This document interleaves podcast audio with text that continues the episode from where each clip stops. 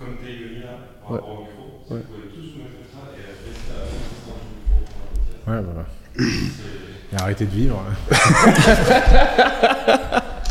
de vivre. Si vous voulez un bon son. Si vous voulez un bon son, ouais. Ah, c'est vrai qu'on a eu des, deux, deux commentaires, enfin euh, sur les deux derniers podcasts, on a eu des commentaires sur le fait que notre son était très bon.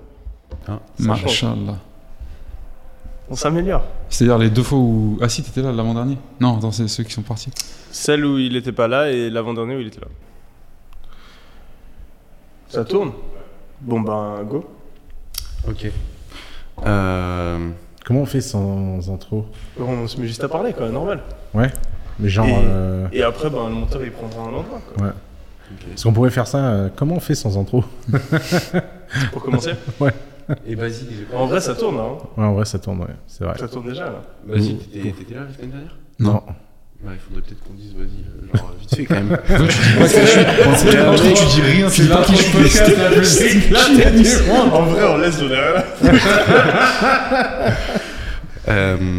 Ok. Bah.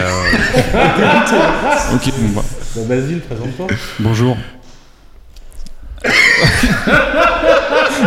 Je pense qu'on va vraiment recommencer. Ah non, non, moi je garde. Non, non, ah, regarde, regarde, regarde. Alors, c'est du gros, gros, gros podcast là. Vas-y, Antoine. Bah, en vrai, Basile, euh... salut mec. Salut les gars, ça va bien ? Ça, bien ça fait plaisir de vous retrouver. Tu fais quoi ici ? On Attends. s'est vu avant, pourquoi on se dit ça va ?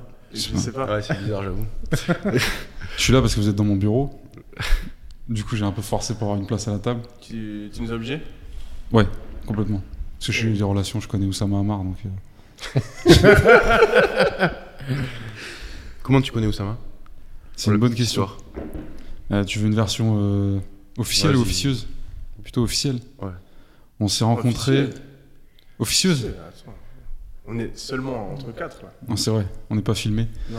Alors, on s'est rencontrés à l'occasion d'un Better Call Ouss qui mmh. m'a été offert euh, par un ami de l'entreprise où je travaillais auparavant, qui s'appelle Simon, qu'on embrasse. Et, euh, et j'ai eu un coup de cœur pour le petit Oussama. Du coup, on a bien matché. Puis de fil en aiguille, on s'est, on s'est revus. Euh... Le mec, il vient de m'appeler en public, sans pression. Le petit Oussama. Ouais, mais ça fait partie de la thérapie. Et donc voilà. Et puis, okay. bah, de fil en aiguille, ouais, ça, c'est... on s'est revus à Paris, puis au domaine d'Ablon, qui est un endroit, qui est la cachette d'Oussama. Je sais pas si t'es au courant. Ok. Et aujourd'hui, on est à Dubaï ensemble. Et euh, à l'heure actuelle, euh, j'ai pris possession du bureau dans lequel on tourne ce podcast. Ok, ouais. Stylé.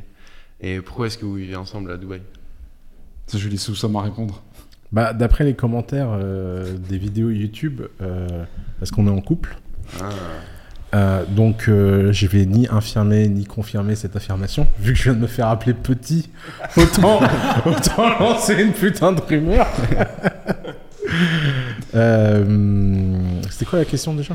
Bah, pourquoi est-ce que vous vivez ensemble ? Ah bah parce que dans cette maison euh, on travaille, on vit ensemble. Si euh, je vais et là, euh... j'ai la flemme de dire de partir. Euh... C'est ça. Ouais. Non mais parce que moi j'aime bien, euh, j'aime bien être au vivre avec les gens avec qui je bosse le plus. Okay.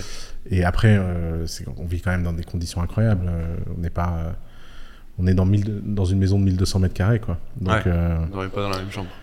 Donc non, on n'est pas, on n'est pas dans la même chambre. Euh, et c'est vrai que Basile, euh, il a pris en charge le fait de, de me réveiller tous les matins pour me donner une discipline euh, à la Yomi. Parce que mon objectif deux mille vingt-trois, euh, c'est d'écraser Yomi à son propre jeu. Et on est bien parti. Et on est bien parti. Tu as fait un fichier de tracking eh, là, tu l'as, je sais que je l'ai partagé, tu l'as pas vu. Ah ouais, non, j'étais sûr que tu l'avais pas vu. Non, je l'avais. Tu veux que je te le montre ? Ah oui, je ah, il, il, a, il a des colonnes Regarde. dans son fichier que tu n'auras jamais, je pense. Mais... Euh, comment ça ? Pourquoi ? Non, je sais pas. Je disais ça pour. Euh, non, mais moi, je suis bon esprit. Il faut tu arrêter de. Euh, attendez. Euh... T'as déjà eu des jours difficiles ? Euh, ouais, ouais, bien sûr. Ouais, genre aujourd'hui ? Non, genre, genre, c'est ce que j'allais dire. Ouais, genre aujourd'hui, très difficile aujourd'hui. Pour te lever, genre ? Ouais, mais de toute façon, j'ai, j'ai démissionné hier soir, je me suis pas levé ce matin. Ah ouais. mais, euh, mais ouais, évidemment que tu as des jours difficiles, c'est pas. Je pense que ça fait partie du process. Ouais. ouais.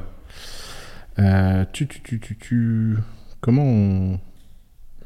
Je déteste les sites internet où t'as pas de login clair. Ils disent sign up au lieu de login. Mmh. C'est toujours. Euh... Ils optimisent pas pour la bonne chose. Ça m'a aussi toujours énervé les sites qui te laissent pas changer ton mot de passe, genre qui te laissent pas remettre un ancien mot de passe. Ça m'a toujours énervé. Ouais, mais alors tu, tu connais le hack, le, le hack pour ce truc-là. Hein ? Le hack pour ce truc-là. Ouais. Parce que la, la plupart des gens, ils ragent parce qu'ils ils oublient leur mot de passe. Ouais. Ils croient qu'ils ont oublié leur mot de passe, mais en fait, il est dans ta c'est tête. Toujours le même. Ouais. Tu demandes à reset le mot de passe. Tu viens et tu veux remettre un mot de passe et là, ils te disent non, vous pouvez pas remettre. En fait, il n'y a rien à faire. T'arrêtes ce que tu fais et tu vas te connecter puisque tu viens de retrouver le mot de passe. Mm. Je fais le mec, j'ai fait la même tête que lui le jour où j'ai capté ça, tu vois. Ouais. Et ça marche pas forcément. Tu, tu si veux, t'as eu un autre. Tu peux prendre ton ordi deux minutes ? Oui, bien sûr. Je montre mon petit tableau. Euh... Parce qu'il y a l'historique des mots de passe. Si tu l'as changé deux fois. Attention, il faut que tu débranches, débranches, débranches, débranches. Ouais, il y a peut-être, peut-être qu'il y a des sites effectivement. Ça marche pas tout le temps. Ça marche. Parce que moi j'ai ce problème notamment avec euh, iCloud. Ouais. Où j'ai justement j'ai un, un mot de passe que j'utilisais partout. Je sais pas pourquoi j'ai foiré, je l'ai réinitialisé. J'ai voulu remettre, ils m'ont pas laissé vu que c'était mon ancien mot de passe. Du coup, j'ai dû mettre un autre mot de passe. Bien sûr, ce mot de passe, je l'ai oublié vu que c'est pas mon mot de passe habituel. Non, rebelote. Rtable. Rebelote, je dois de nouveau euh, remettre un mot de passe, et cetera, et cetera. Et j'ai depuis cinq ans jamais réussi à me rappeler mon mot de passe avec là, parce qu'à chaque fois, je remets un nouveau et je l'oublie. Mmh. Et je réinitialise en boucle.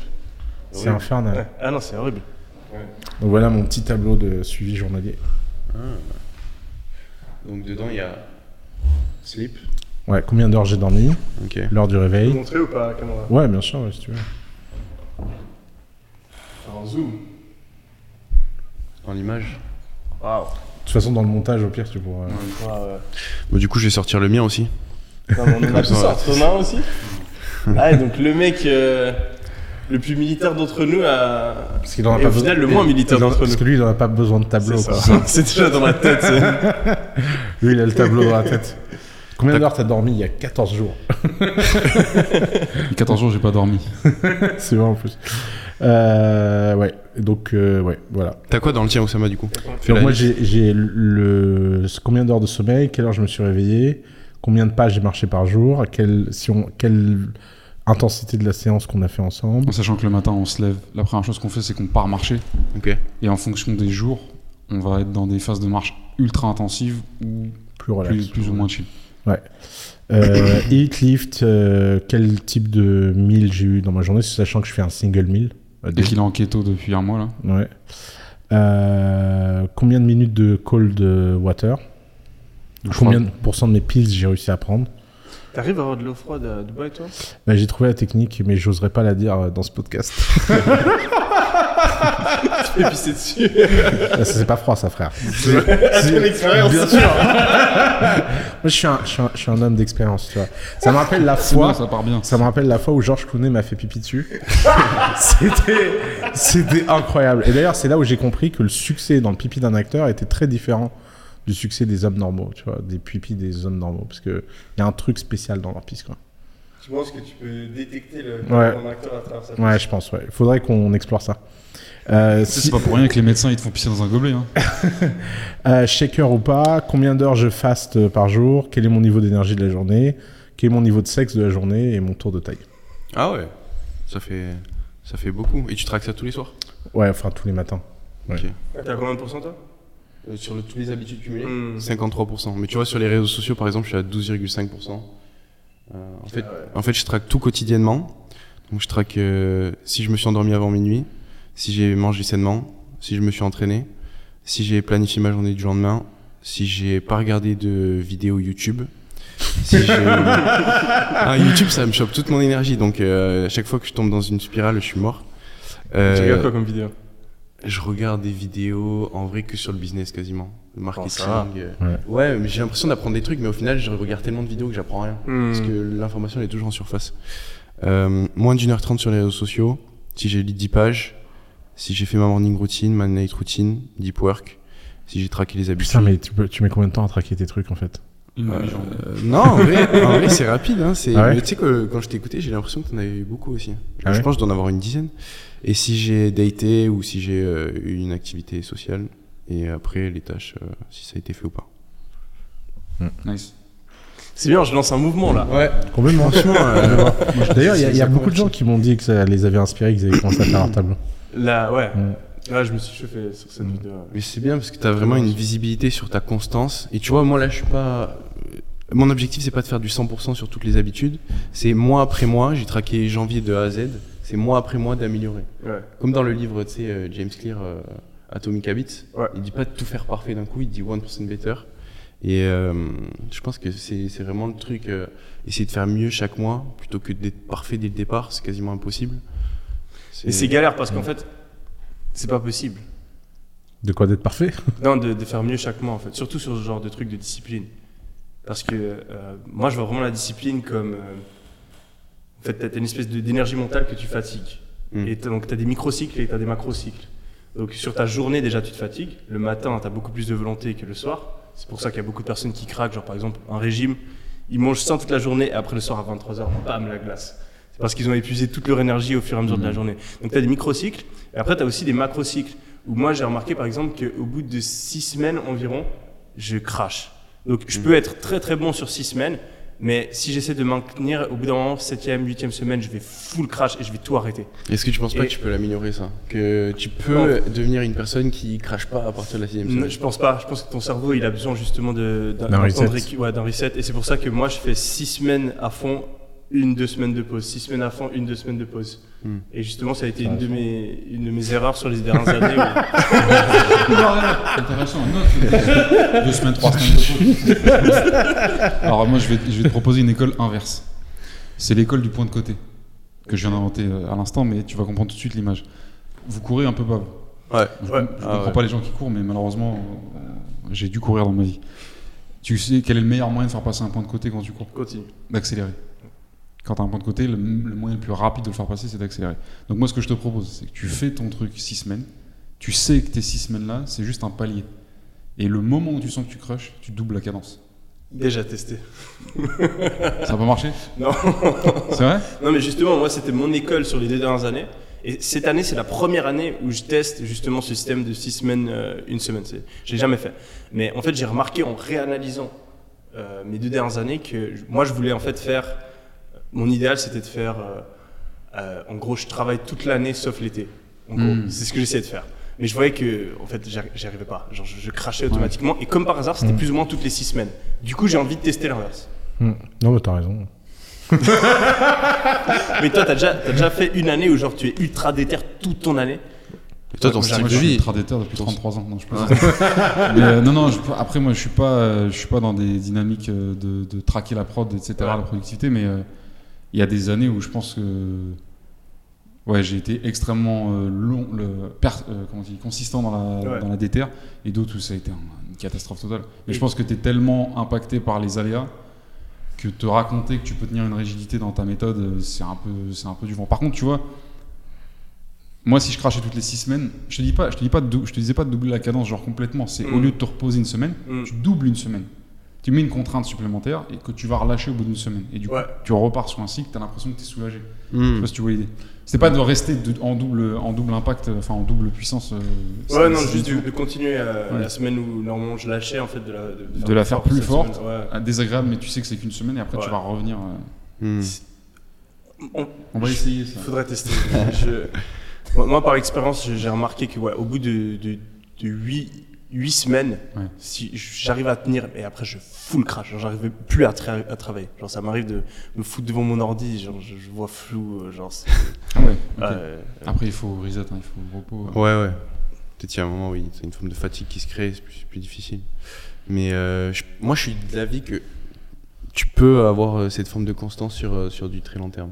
Genre tu peux devenir la personne qui est constante sur du très long terme. Et ça dépend constant à quel. Mais niveau, non mais c'est quoi. Pas que t'es de l'avis, c'est que tu fais tout pour y croire quoi. C'est différent quand même. C'est que t'as un besoin, bah, c'est un peu le modèle de ta life quoi. Tu as envie d'atteindre cette performance, ce qui est différent. Ouais, ouais. Parce que, je pense... euh, parce que je veux dire, c'est pas vraiment un avis. D'abord, je pense qu'on est très différents les uns des autres.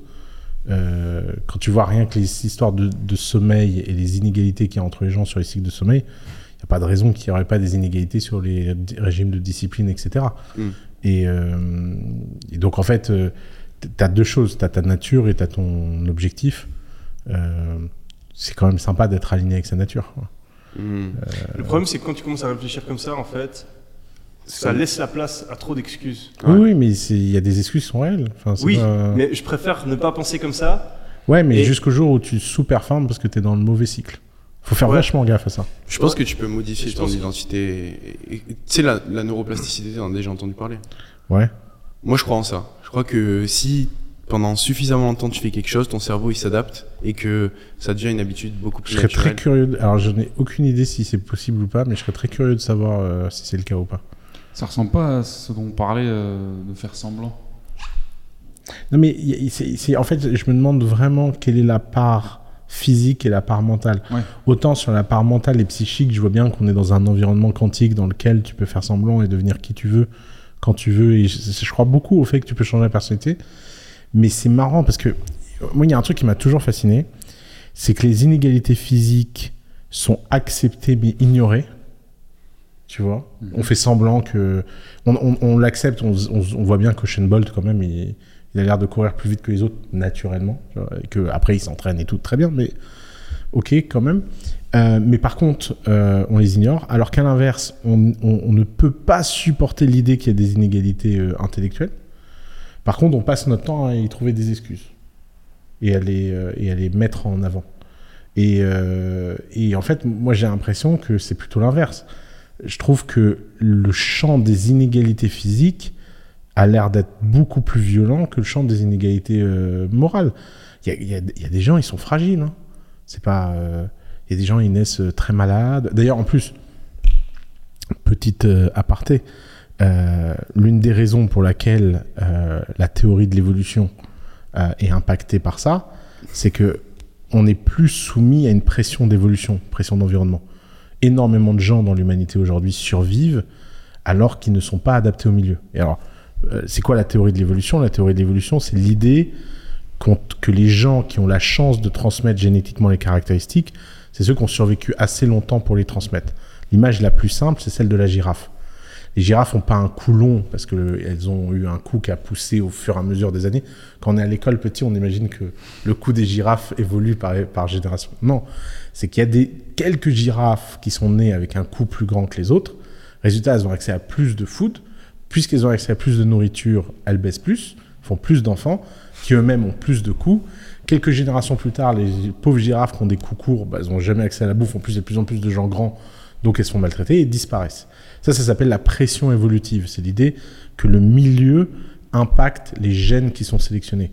Je ne sais pas tant quand est-ce que c'est arrivé, mais ça fait très longtemps que l'humanité n'a pas été soumise à une pression euh, évolutive. Et puisqu'on n'a pas été soumis à une pression évolutive, le physique de notre phénotype, il est en train d'exploser. Le nombre de gens qui ont un phénotype différent et qui vivent avec est en train de se diversifier. Et donc, l'écart type entre deux humains d'un point de vue physique est en train d'exploser. Et donc, euh, je pense qu'on on, on sous-estime à quel point on est très, très, très inégaux là-dessus. Le, le sommeil, c'est l'exemple le plus dingue. Moi, j'ai une mère qui dort pas. Plus je vieillis, moins je dors. Euh, je vois bien qu'il y a un, quand même un truc scientifique, enfin, qu'il y a un truc euh, génétique là-dessus, quoi. Non, mais c'est, c'est, c'est super vrai. Et en fait, c'est, on a tendance... Euh, c'est, c'est très difficile. Par, par exemple, tu prends l'exemple de la douleur.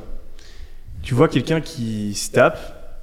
et euh, bah, ils font pleurer. C'est très difficile de se dire, enfin de différencier si cette personne, elle pleure parce qu'elle ne fait pas l'effort de résister à la douleur et qu'elle est faible mentalement, mmh. ou si elle ressent la douleur peut-être dix fois plus fort que toi. Ah, bien sûr. Et euh, en fait, il n'y a aucun moyen de, de le prouver et de le savoir. Mmh. Et c'est le cas sur la douleur, c'est mmh. le cas sur l'intelligence, sur la détermination, mmh, sur euh, absolument toutes les caractéristiques mentales qu'on a. Mmh. Ouais. Donc, oui. euh... T'aimes la douleur, toi ? Je crois pas, non. Je pense que la douleur, ouais, c'est un bon point.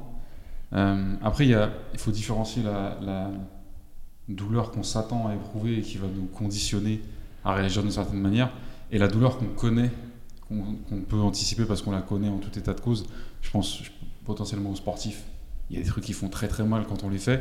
Plus tu, plus tu éprouves mm. l'expérience et plus t'en as l'habitude, la douleur elle n'est pas censée changer, théoriquement, scientifiquement parlant, elle n'est pas censée être moins forte à un moment plutôt qu'à un autre, et pourtant toi t'as l'impression de moins la ressentir. Mm. Mm, puis on s'habitue à tout, ouais. À, à la douleur, et à contrario, je suis d'accord avec Yomi, il y a des gens, euh, tu vas les caresser, ils vont partir en, en salto arrière euh, en hurlant, et d'autres qui vont absolument rien manifester, et il faut se méfier aussi du gap entre ce que la personne a à l'intérieur et ce qu'elle te laisse voir. Parce qu'il y en a qui sont très forts pour avoir l'air que rien ne leur, leur fait mal. Ouais. Et euh, ouais. ah, c'est, c'est d'ailleurs... Que... Vas-y, vas-y. C'est d'ailleurs le gros problème qu'il y a avec, euh, avec la dépression, je pense, c'est l'anxiété. Parce que personnellement, j'ai, j'ai la chance d'avoir été assez fort et stable mentalement pendant la plupart de ma vie, et j'ai, j'arrivais pas à comprendre les gens qui étaient en dépression. Mmh. J'étais là, mais mec, tu te motives, tu te bouges le cul, on a, on a tous été démotivés, on a tous été tristes, euh, mais tu passes à travers, tu continues parce qu'il faut faire les choses. Et euh, ben, l'année passée, j'ai eu des problèmes de santé qui m'ont poussé à avoir des dérèglements hormonaux, et qui m'ont fait expérimenter des états émotionnels que je n'avais jamais eu dans ma vie, où je me considère comme une personne qui est forte mentalement. Genre, j'ai, j'ai fait l'armée, euh, j'ai été bon dans mes études, j'ai fait des journées où je travaillais seize heures par jour, sans dormir, pression mentale, physique, courir, faire des efforts, c'est aucun problème. Mais il y a des jours où juste me lever, me faire à bouffer et prendre une douche, c'était plus dur que certaines de mes journées euh, à l'armée euh, à l'époque. Mmh. Juste parce que j'étais dans un état où mon cerveau ne fonctionnait plus normalement, en fait. Et il faut se dire que tu as des personnes, en fait, tu penses que c'est juste des personnes qui sont fainéantes, tu penses que c'est des personnes qui ne savent pas faire des efforts, mais en fait, ils ont juste la malchance d'être nés dans ce genre d'état. Et il y a un problème avec notre langue, en fait, parce qu'on n'a pas de mots pour exprimer ce genre d'état. Mmh. Quelqu'un qui est dépressif, on lui dit « t'es triste ». Un gars qui est dépressif, il essaie de t'exprimer comment il se ressent. Il vient vers toi, il fait « ouais, je suis extrêmement triste ». Et toi, tu n'as jamais expérimenté ce niveau de tristesse, c'est mmh. presque une autre émotion. Mmh. Donc quand il te dit « je suis triste », tu penses à toi quand tu es triste. Mmh. Et donc, tu n'arrives pas à comprendre l'état dans lequel ces personnes euh, est mis. Mmh. Et, et, et je pense que et, et cette période de ma vie m'a, m'a, a, a ouvert beaucoup plus la compassion que je peux avoir sur d'autres personnes. Parce que certes, il y a énormément de personnes qui ne s'en donnent pas les moyens, qui ont la flemme, qui ne se bougent pas le cul et qui préfèrent se morfondre. Mais il y a aussi des gens qui ont énormément de bonne volonté, mais qui, qui sont juste dans des situations où leur, voilà, leur, leur cerveau ou leur physique euh, fonctionne d'une manière... Euh, qui ne permet pas d'avancer, même avec toute la bonne volonté du monde. Mmh. Un bon garde-fou pour pas juger euh, les gens qu'on pourrait rencontrer dans des états vraiment qu'on nous considère comme bas, mmh. c'est d'avoir eu dans sa vie des gens qu'on a connus à un état de résistance mentale hyper élevé. Vraiment des exemples. Moi, j'avais des gens dans, ma, dans mon entourage qui étaient des modèles de puissance mentale et qui un jour ont crash, pas forcément pour une raison incroyable euh, digne d'un scénar de film, et qui sont descendus à un niveau bas, mais incroyablement bas. Et ça, ça prouve que bah, tu peux vraiment côtoyer les deux extrêmes en étant parti du meilleur.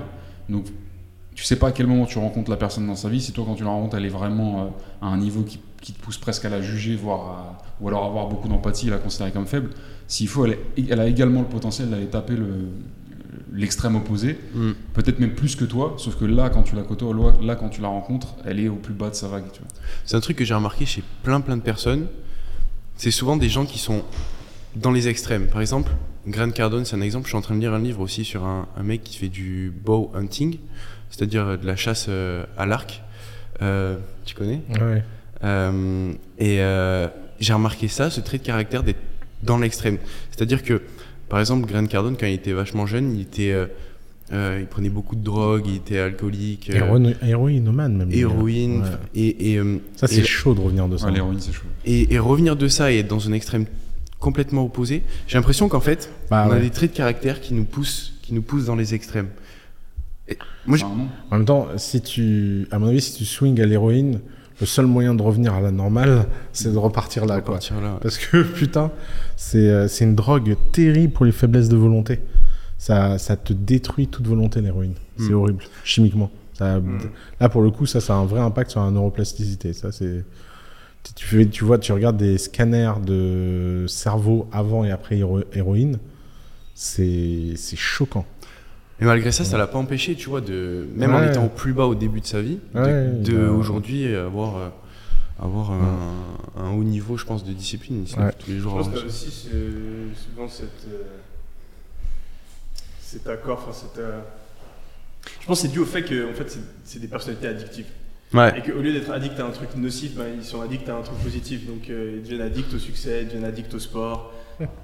Mais du coup, euh, Basile, mm. parle-nous un petit peu de, de ton parcours euh, jusqu'à que tu arrives à travailler avec. Euh... Ouais, alors moi j'ai un parcours, euh, un parcours de, de classique de gamin qui aimait pas trop le, l'école. Euh, très tôt, j'ai touché mes premiers billets en bossant sur les marchés, dans les restos et tout. J'ai beaucoup aimé. Euh, la sensation de gagner ma vie euh, quand mes potes euh, avaient du mal à faire leur lacet, tu vois, donc je trouvais qu'il y avait vraiment un, un mensonge, on me disait faut rester à l'école, euh, aller pas travailler, surtout un petit peu, pas, pas trop pour, pour avoir des opportunités, mais parce qu'en fait on sait que quand tu goûtes à l'argent récurrent, euh, à un âge où tu sais que c'est pas tes études qui vont t'emmener ou que ce soit, tu peux vite basculer. Moi c'est ce que j'ai fait, je me suis mis à bosser assez tôt, j'ai enchaîné euh, pff, ouais, restauration, marché, euh, boîte de nuit, club, etc. J'ai eu la chance de travailler dans des beaux endroits de la nuit parisienne, des cabarets assez connus, des trucs vraiment très sympas. Ensuite, j'ai fait un petit détour euh, par le monde militaire. Et puis, euh, j'ai fait un petit détour par le Covid aussi. Et aujourd'hui, je fais un petit détour. Euh... Entre-temps, j'ai fait un détour par le sales, la tech. J'ai découvert un peu, tu vois, l'écosystème euh, start-up, entrepreneurial. C'est là où j'ai découvert un peu vos, vos tronches respectives. Et puis là, récemment, euh, après, un, après un, un appel décisif, j'ai fait un détour par Dubaï. Voilà. Je pense... En sortant du milieu de la nuit, quand même. En sortant du milieu de la nuit. Alors, il faut faire attention quand on dit milieu de la nuit, déjà. Il y a, il y a deux types de nuits, parce que j'ai travaillé dans les deux. Il y a la nuit sale. Et quand je dis sale, c'est pas euh, la, la nuit dark, on va dire. Pas la nuit sale. La vraie nuit, la nuit qui finit à sept huit heures du matin. Ça, c'est la nuit sale, que j'appelle. Même si tu vas dans les plus belles boîtes du monde, c'est toujours le même modèle. C'est, c'est des environnements euh, un petit peu... caricaturaux de, de, de la société. Et puis tu as la nuit ultra qualitative qui va plutôt être la, la pré-nuit, si j'ose dire, donc le dîner, le début de soirée. Moi je travaillais dans les deux, et puis j'ai, avant de m'engager, j'étais dans la, la nuit euh, plus euh, avant de soirée, tu vois, donc tu as des, des grands spectacles, des grosses personnalités qui se déplacent, et cetera. Et en fait je suis arrivé très tôt à une place très intéressante, financièrement et euh, en termes d'accomplissement de carrière. Pour, j'avais vingt-cinq ans, tu vois. Et j'avais l'impression d'être arrivé au max, genre d'avoir fini le, un peu le, le jeu de ce truc-là. Parce que je pouvais pas monter plus que là où j'étais, à part à vingt piges après. Tu faisais quoi ? J'étais directeur de salle dans un cabaret qui est connu euh, n'importe où, tu vois, dans le monde. Tu dis... Euh, et normalement, n'importe qui connaît, tu vois. Alors en soi, c'est un établissement, tout ce qui est de plus euh, normal, tu vois, avec euh, de la gestion, de l'exploitation, euh, des artistes, et cetera. Mais quand tu travailles dans le triangle d'or parisien, t'as la chance de, de profiter de l'effet de halo que ça a. Et, T'as fait plein de petits postes différents jusqu'à arriver là, quoi, sans avoir fait... Non, j'ai eu la chance, j'ai eu la chance de plusieurs fois dans ma vie de rencontrer des gens qui, qui ont misé sur ma tronche, en fait. Et du coup, je salue un mec qui s'appelle Christophe Duval, qui était le C E O de l'établissement, qui l'est toujours. Et euh, j'étais simple, simple serveur, on va dire.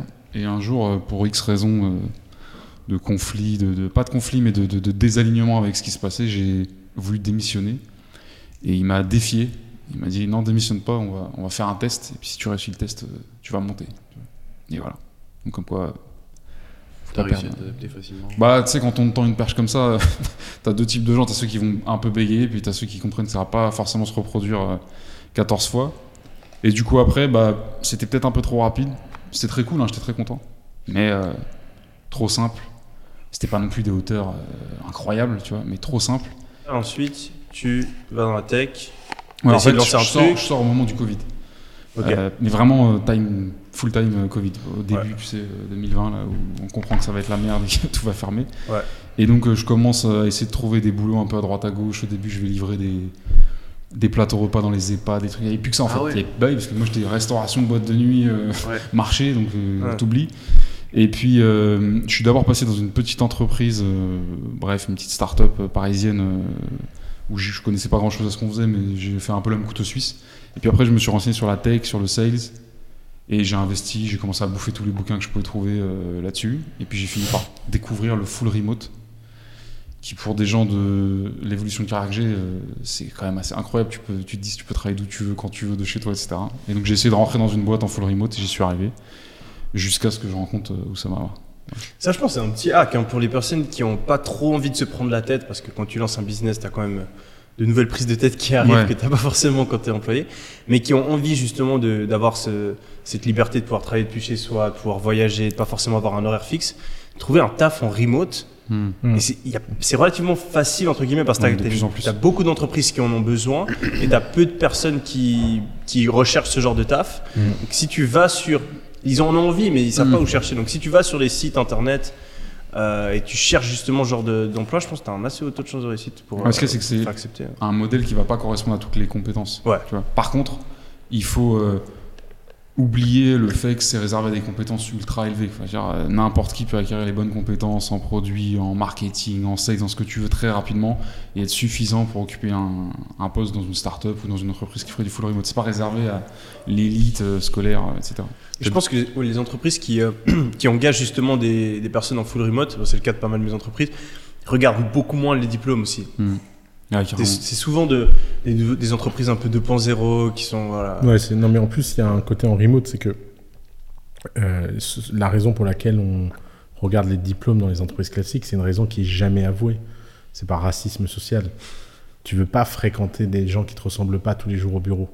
Donc que tu que tu l'avoues ou que tu l'avoues pas, en fait, euh, quand t'es H E C, t'as une gueule d'H E C et t'as mmh. envie d'être avec des H E C dans ton bureau, ce que je peux comprendre. En remote, t'en bats les couilles. Ouais. Et en fait, le fait de pas venir au bureau, ça réduit la barre sociale et ça enlève le racisme, la discrimination, et cetera. Parce que tu es anonyme derrière un ordinateur et tu, tu délivres, tant mieux, tu délivres pas, t'as pas ta place. Mmh. Et ça, c'est, c'est le côté euh, que je trouve, moi, le plus intéressant du capitalisme, le plus dur. C'est son côté euh, extrêmement égalitaire, extrêmement méritocratique. Parce que quand tu es en remote, euh, si c'est, t'es drivé que par la performance économique, et dans ce cas-là, bah, t'as des gens de partout, et cetera. Moi, je, je vois dans mon équipe en remote, on est euh, onze ou douze, euh, je sais plus combien on est.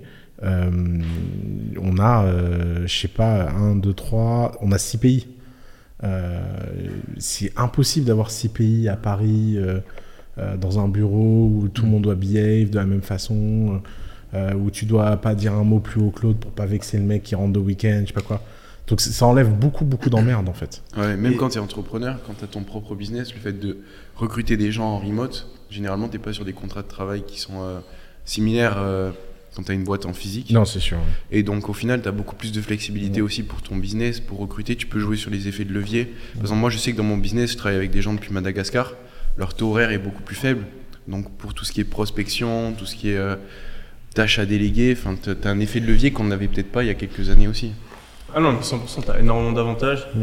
Et pour revenir sur ce que tu disais, ben, les, les, les meilleurs employés et ceux qui montent le plus vite, euh, c'est ceux qui performent le plus et c'est plus ceux qui euh, deviennent potes avec le patron à la pause café. Ouais, quoi. Bien sûr, bien sûr. Ça m'a choqué. La première fois que j'ai, je suis entré dans le monde corporate, j'ai fait un stage à Nestlé pendant mes vacances d'été quand j'avais seize piges. Et euh, c'est in- incroyable de voir la différence entre... En fait, j'ai assez vite remarqué que les managers, ceux qui obtenaient les meilleures notes, parce que tu as un gros processus de « ok, euh, chaque trimestre, qui a été le plus performant, et cetera » et ceux qui chopaient les meilleures notes, qui montaient le plus vite, c'était ceux qui étaient les plus potes avec les managers et qui étaient les plus marrants à la, pot- à la pause café. Donc moi, j'ai vu littéralement des employés qui taffaient comme des malades à leur bureau, ils prenaient aucune pause, ils étaient ultra déter, mmh. euh, se faire bien moins traiter dans l'entreprise parce que c'était un petit peu des loners qui, qui voilà, étaient pas potes avec les bonnes mmh. personnes. J'étais mmh. choqué. Mmh. Et le monde corporate, ça fonctionne vraiment comme ça. Hein. Ouais, c'est. Ouais. Toi, t'as eu un, un taf normal, toi, non Non. non. Alors, j'ai eu une expérience euh, à peu près normale. Euh, j'ai travaillé pour le. pour le C T O de C G G Veritas, euh, qui est une très grande boîte euh, dans la géophysique. Et euh, ça a duré trois mois. Et au bout de trois mois, il m'a dit, écoute, euh, on, on, on va faire un truc.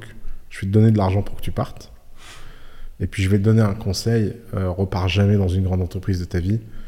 Tu as foutu plus de bordel en trois mois mmh. que des mecs en dix ans. Je sais pas comment tu as fait. Oui, ça va, j'ai une question par rapport à ce que tu viens de dire. C'est vrai, c'est un mytho. Alors, euh, parce que sur les... Twitter, pour... sur TikTok, ouais, c'est fou ça. Pourquoi les gens ils disent ça ? Je comprends pas. Il y a une trend qui s'est déclenchée. Ouais, ouais. ouais je sais, je sais. Bah écoute, euh, est-ce que c'est vrai ou est-ce que c'est un mytho ? euh, Je pense que, comment dire ? Tu dois être une machine en mytho si c'est un mytho. Franchement, euh... Euh... il y a l'imagination. Si, c'est ouais, à, chaque... à chaque épisode, il nous en sort des nouvelles. Fait, en fait, ce qui me fait marrer, c'est que donc, j'ai regardé les, les anecdotes dont tu parlais, euh, enfin, qui ont été reprises mmh. par, euh, par des gens qui disent que c'est du mytho, et c'est même pas des anecdotes de ouf, enfin, pour la non, plupart. Non, non, c'est vrai. Genre, enfin, les gens vont me traiter de mytho aussi, mais il y a pas mal d'anecdotes que, que tu dis, que genre j'ai vécu peut-être moi presque la même chose, ou je connais des gens qui ont vécu exactement la même chose. Et ce qui est drôle, c'est que c'est même pas des anecdotes qui te mettent en valeur souvent. Non. Tu vois, c'est pas une anecdote genre ah j'ai fait un truc de ouais, ouf, ouais. je suis le meilleur, et cetera. C'est genre les gens ne croient pas par exemple que tu as rencontré un mec euh, qui avait plein de boulangeries. Ah ouais, alors ça, ça, la boulangerie. C'est quoi l'intérêt, c'est quoi, c'est quoi l'intérêt pour Oussama ? Genre si encore tu mens par rapport à toi-même. Ouais, et okay. celle-là, celle-là, elle me, elle me fascine. Ouais. Celle-là, c'est celle qui me fascine le plus. Non mais écoute, puisqu'on aborde le sujet, euh, je vais régler un peu mes comptes en live, tu vois. Comme vas-y, ça. Vas-y. Donc déjà, euh, avant de commencer, je voudrais qu'on reconnaisse tous ensemble un truc. C'est la beauté de la créativité d'Internet. Parce que les mèmes, ouais. les blagues, les machins. Hier, on s'est tapé mais des barres de rire. Il y en a des excellents. Il y en, il y en, il y en a des incroyables. Et mon préféré, je, je, j'ai lu là en public mon préféré, c'est un mec qui a tweeté « Oussama, il est dans la sauce, mais il va la bouffer. » Non, c'est quoi non, ça mais... C'est pas Oussama, il met, il met les gens dans la sauce juste pour les bouffer.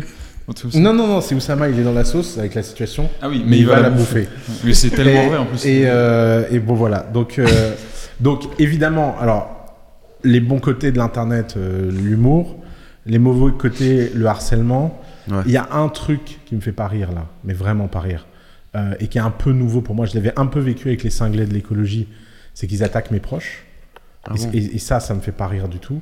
Euh, Sarah, elle a reçu des menaces de mort, euh, euh, mes nièces ont été harcelées, machin. Je, ça, ça, ça me, ça, ça me touche beaucoup plus que tout ce qu'on dit sur moi.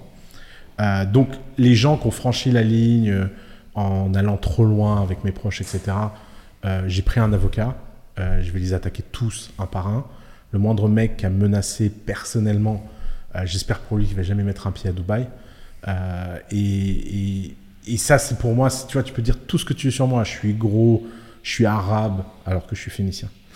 Euh, je suis euh, barbu, je suis tout ce que tu veux. Il n'y a pas de problème.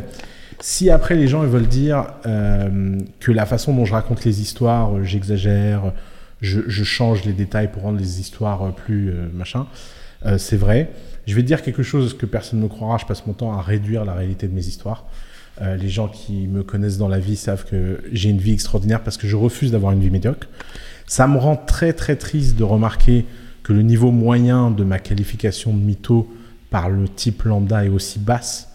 Euh, parmi toutes les histoires que je peux raconter, c'est quand même vachement bizarre qu'on m'accuse pas d'être un mytho, d'avoir levé un virgule cinq milliard pour les startups, parce que ça, c'est à mon avis, c'est vérifiable et ça va peut-être enfermer la gueule de plus d'un euh, sur mon track record. Euh, c'est bizarre qu'on m'accuse pas d'être un mytho euh, sur tout ce que j'ai fait à The Family, et c'est bizarre ce, cette espèce de façon de vouloir me discréditer. Alors, il y a un mec qui, de toute évidence, est derrière tout ça. Ce genre de buzz n'apparaissent pas comme ça. Euh, j'ai payé une société d'analyse pour regarder d'où venaient les premiers tweets, les premiers comptes, et cetera. C'est évident qu'il y a un type ou des types qui me veulent du mal et qui ont orchestré ce buzz. Mais euh, j'aimerais leur passer deux messages. Je ne sais pas qui ils sont, mais un, euh, je suis très antifragile. Les gens peuvent m'insulter euh, à part millions, et cetera. De toute façon, moi, ça fait, ils me font de la peine, ces gens, en fait.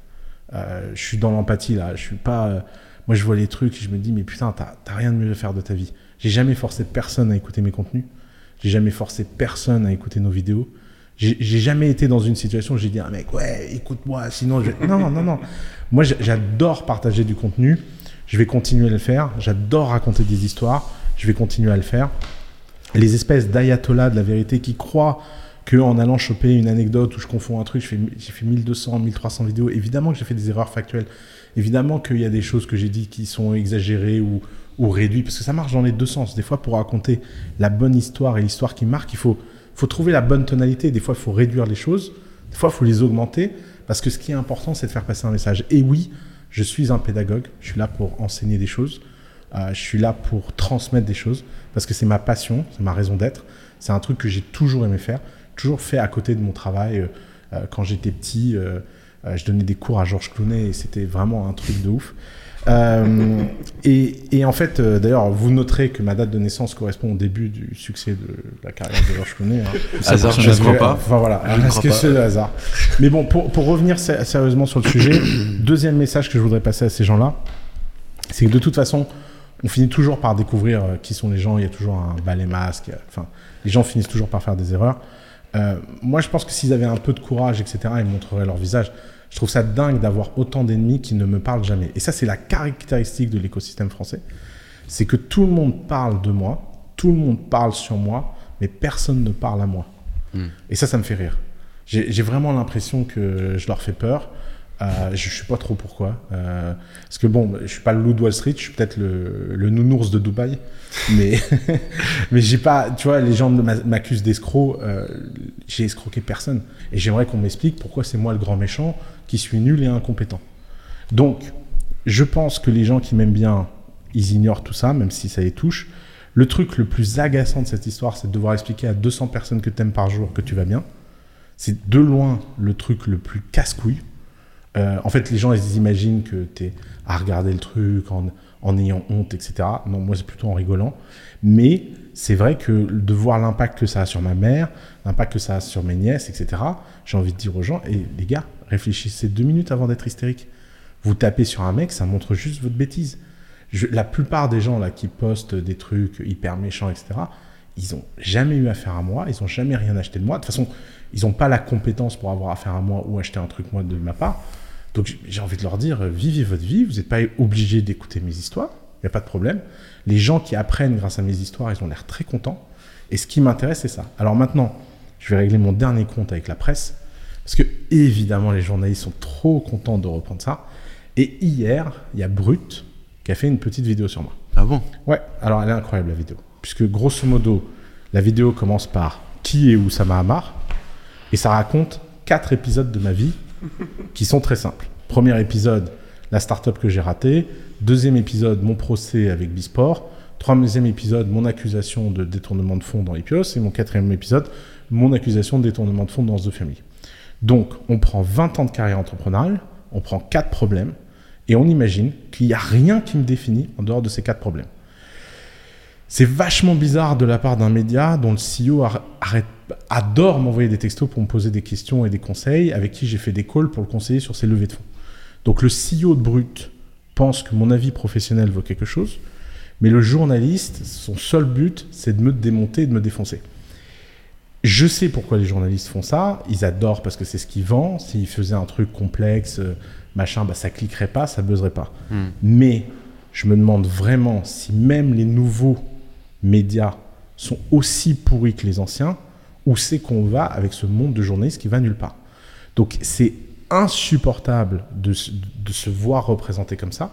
Ça mmh. peut pas faire plaisir, mais ça me montre que de toute façon derrière tout ça, il y a quelque chose en filigrane et de fond qui est essentiel, c'est que Oussama Ammar dérange. Alors la question, est-ce que Oussama Ammar va rester ou pas ? La question est oui. Est-ce que je vais arrêter de faire des contenus ? Non. Est-ce que je vais me terrer ? Absolument pas. Est-ce que je suis là pour rester dans cet écosystème encore plus ? Est-ce que ça ne me donne pas une niaque de malade pour avoir envie de faire dix fois plus ? Bien sûr que si. Jusqu'à présent, je dormais. Merci de m'avoir réveillé, les gars. Magnifique. Non, mais j'ai vu le truc de Brutière et c'est, c'est énorme parce que ils vont même trop loin et ils sont même maladroits dans la manière dont ils le fassent. Bien sûr. C'est même pas qu'ils sont bons, tu vois, genre ils pourraient essayer de descendre et le faire un petit peu subtilement ouais. Et genre même dans les commentaires de Brut, euh, les gens les clashaient, genre en ouais. mode euh, leur première phrase c'est euh, oui. Euh, Euh, les deux premières euh, aventures entrepreneuriales d'Oussama Ammar se sont soldées par des échecs. Et genre, t'as un mec dans les commentaires qui était là, c'est fou en France, comme euh, la seule chose qu'on retient, c'est j'ai eu un échec. Genre, ouais. Qu'est-ce qu'on s'en bat les couilles ? Faudrait plutôt dire, euh, voilà, y, y, pourquoi tu parles que de ces échecs ? Et surtout, c'est pas un échec, c'est un apprentissage. Et euh, qu'est-ce qui a été construit après ? mmh. Et tu vois que vraiment, le mec, il s'est dit, ok, je vais essayer de choper tous les trucs négatifs que je peux. Je les lance les uns après les autres et il les fait hyper maladroitement. D'ailleurs, après vingt ans de carrière, si peu de trucs négatifs, ouais. alors que j'ai pris énormément de risques et je me suis tapé beaucoup de gens en tête, je trouve que c'est pas mal. D'ailleurs, la seule truc honnête qu'ils ont fait dans cette vidéo qui est trop drôle, c'est j'ai accusé de quatre-vingt-dix mille euros de détournement, relaxé de quatre-vingt-cinq mille, condamné sur cinq mille euros à quatre mois de prison avec sursis. Et moi, je me suis dit, est-ce que les gens se posent la question comment c'est possible qu'un dossier pareil soit poursuivi pendant des années pour une affaire à cinq mille euros. Mmh. Tu vois, c'est, c'est bizarre quand même. C'est marrant que les gens n'aient pas cette lecture en se disant « Tiens, c'est bizarre, il opère quand même dans une dimension où il y a un acharnement qui est un peu spécial quand même. Mmh. » Je pense que moi, tu es dangereux. Et les, et les gens s'en rendent pas compte dans le sens où... Non mais j'ai, j'ai développé. Dans le sens où aujourd'hui, la faculté que tu as à attirer l'attention. Tu vois, on a, enfin, vous avez lancé un compte sur les réseaux sociaux il n'y a pas longtemps, et chacune de tes vidéos, elle explose. Et la faculté que tu as aujourd'hui à attirer l'attention, à retenir l'attention des gens, à véhiculer un message, peu importe le message, euh, je pense que ça, c'est un super pouvoir. Et si tu es constant sur les, les, les prochaines années, tu vas construire une communauté autour de toi qui va avoir confiance en toi. Et je comprends pas à quel point c'est possible que les gens suivent les trends sans réfléchir. C'est-à-dire que si tu regardes les commentaires, les gens se mettent les uns après les autres à suivre comme des moutons. Quand, quand quelqu'un dit euh, « oui, ça doit être ça », tout le monde en dessous enchaîne mmh. « oui, ça doit être ça, ça doit être ça », comme si c'était faux. Et... Comme si c'était faux, tu veux dire. Hein ? Comme si c'est non, faux. Parce qu'ils disent, ils disent « oui, ça doit être ça ». Ça doit être ça, en mode euh, « ah, oui. c'est faux ce que tu dis ». Ah oui, ce que je... Ouais, ouais, et je pense que vraiment, si... Enfin, on se rend pas compte, mais là, les, les médias, ils sont en train de shifter. Et tu vois, le pouvoir que peuvent avoir des pages comme... Bon, Brut, encore, ils ont de l'audience, tu vois, mais les, les médias traditionnels, style les journaux, et cetera, qui essaient de te descendre, ceux qui ont le pouvoir et qui ont eu le pouvoir sur les dernières années, les dix, vingt, les cinquante dernières années, au travers des médias comme les, les, les médias écrits, tout ça, petit à petit, ça va être sur le déclin. Et c'est déjà sur le déclin. Et les médias tels qu'on les connaît aujourd'hui, avec la faculté et le super pouvoir que tu as, toi, à choper l'attention des gens et à garder... un watch time élevé sur un contenu, ça va faire, moi je, je prends le pari, ça va faire que tu vas avoir une, une courbe ascendante sur la, la prochaine décennie, et que tous tes détracteurs et les personnes qui essaient de te descendre aujourd'hui. Merci. Non mais je, je le je pense, je ne sais pas ce que vous en pensez, mais il y a, il y a un non, truc qui est phénoménal avec Oussama. Euh, c'est, c'est peut-être plus les gens de notre génération qui en ont conscience. Euh, c'est qu'en fait, il a déjà une audience, il a déjà une communauté. Je vais te dire un truc simple. Tu vas dans n'importe quel bureau de n'importe quel C-level, de n'importe quelle start-up française qui a entre dix et un an, tous les gens assis dans cette salle connaissent Oussama Ammar, tous les gens assis dans cette salle ont déjà regardé, ont déjà prélevé un concept, euh, interprété un concept, interprété une vidéo, mais tous les gens que j'ai rencontrés.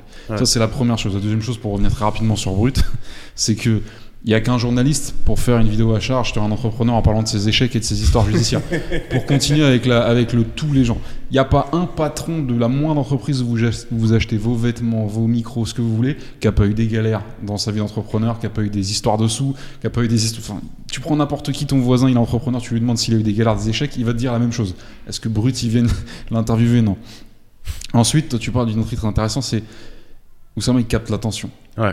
C'est un skill qu'il a rodé. C'est comme si tu parlais avec un type, ça fait quinze piges, que c'est le meilleur lanceur de javelot.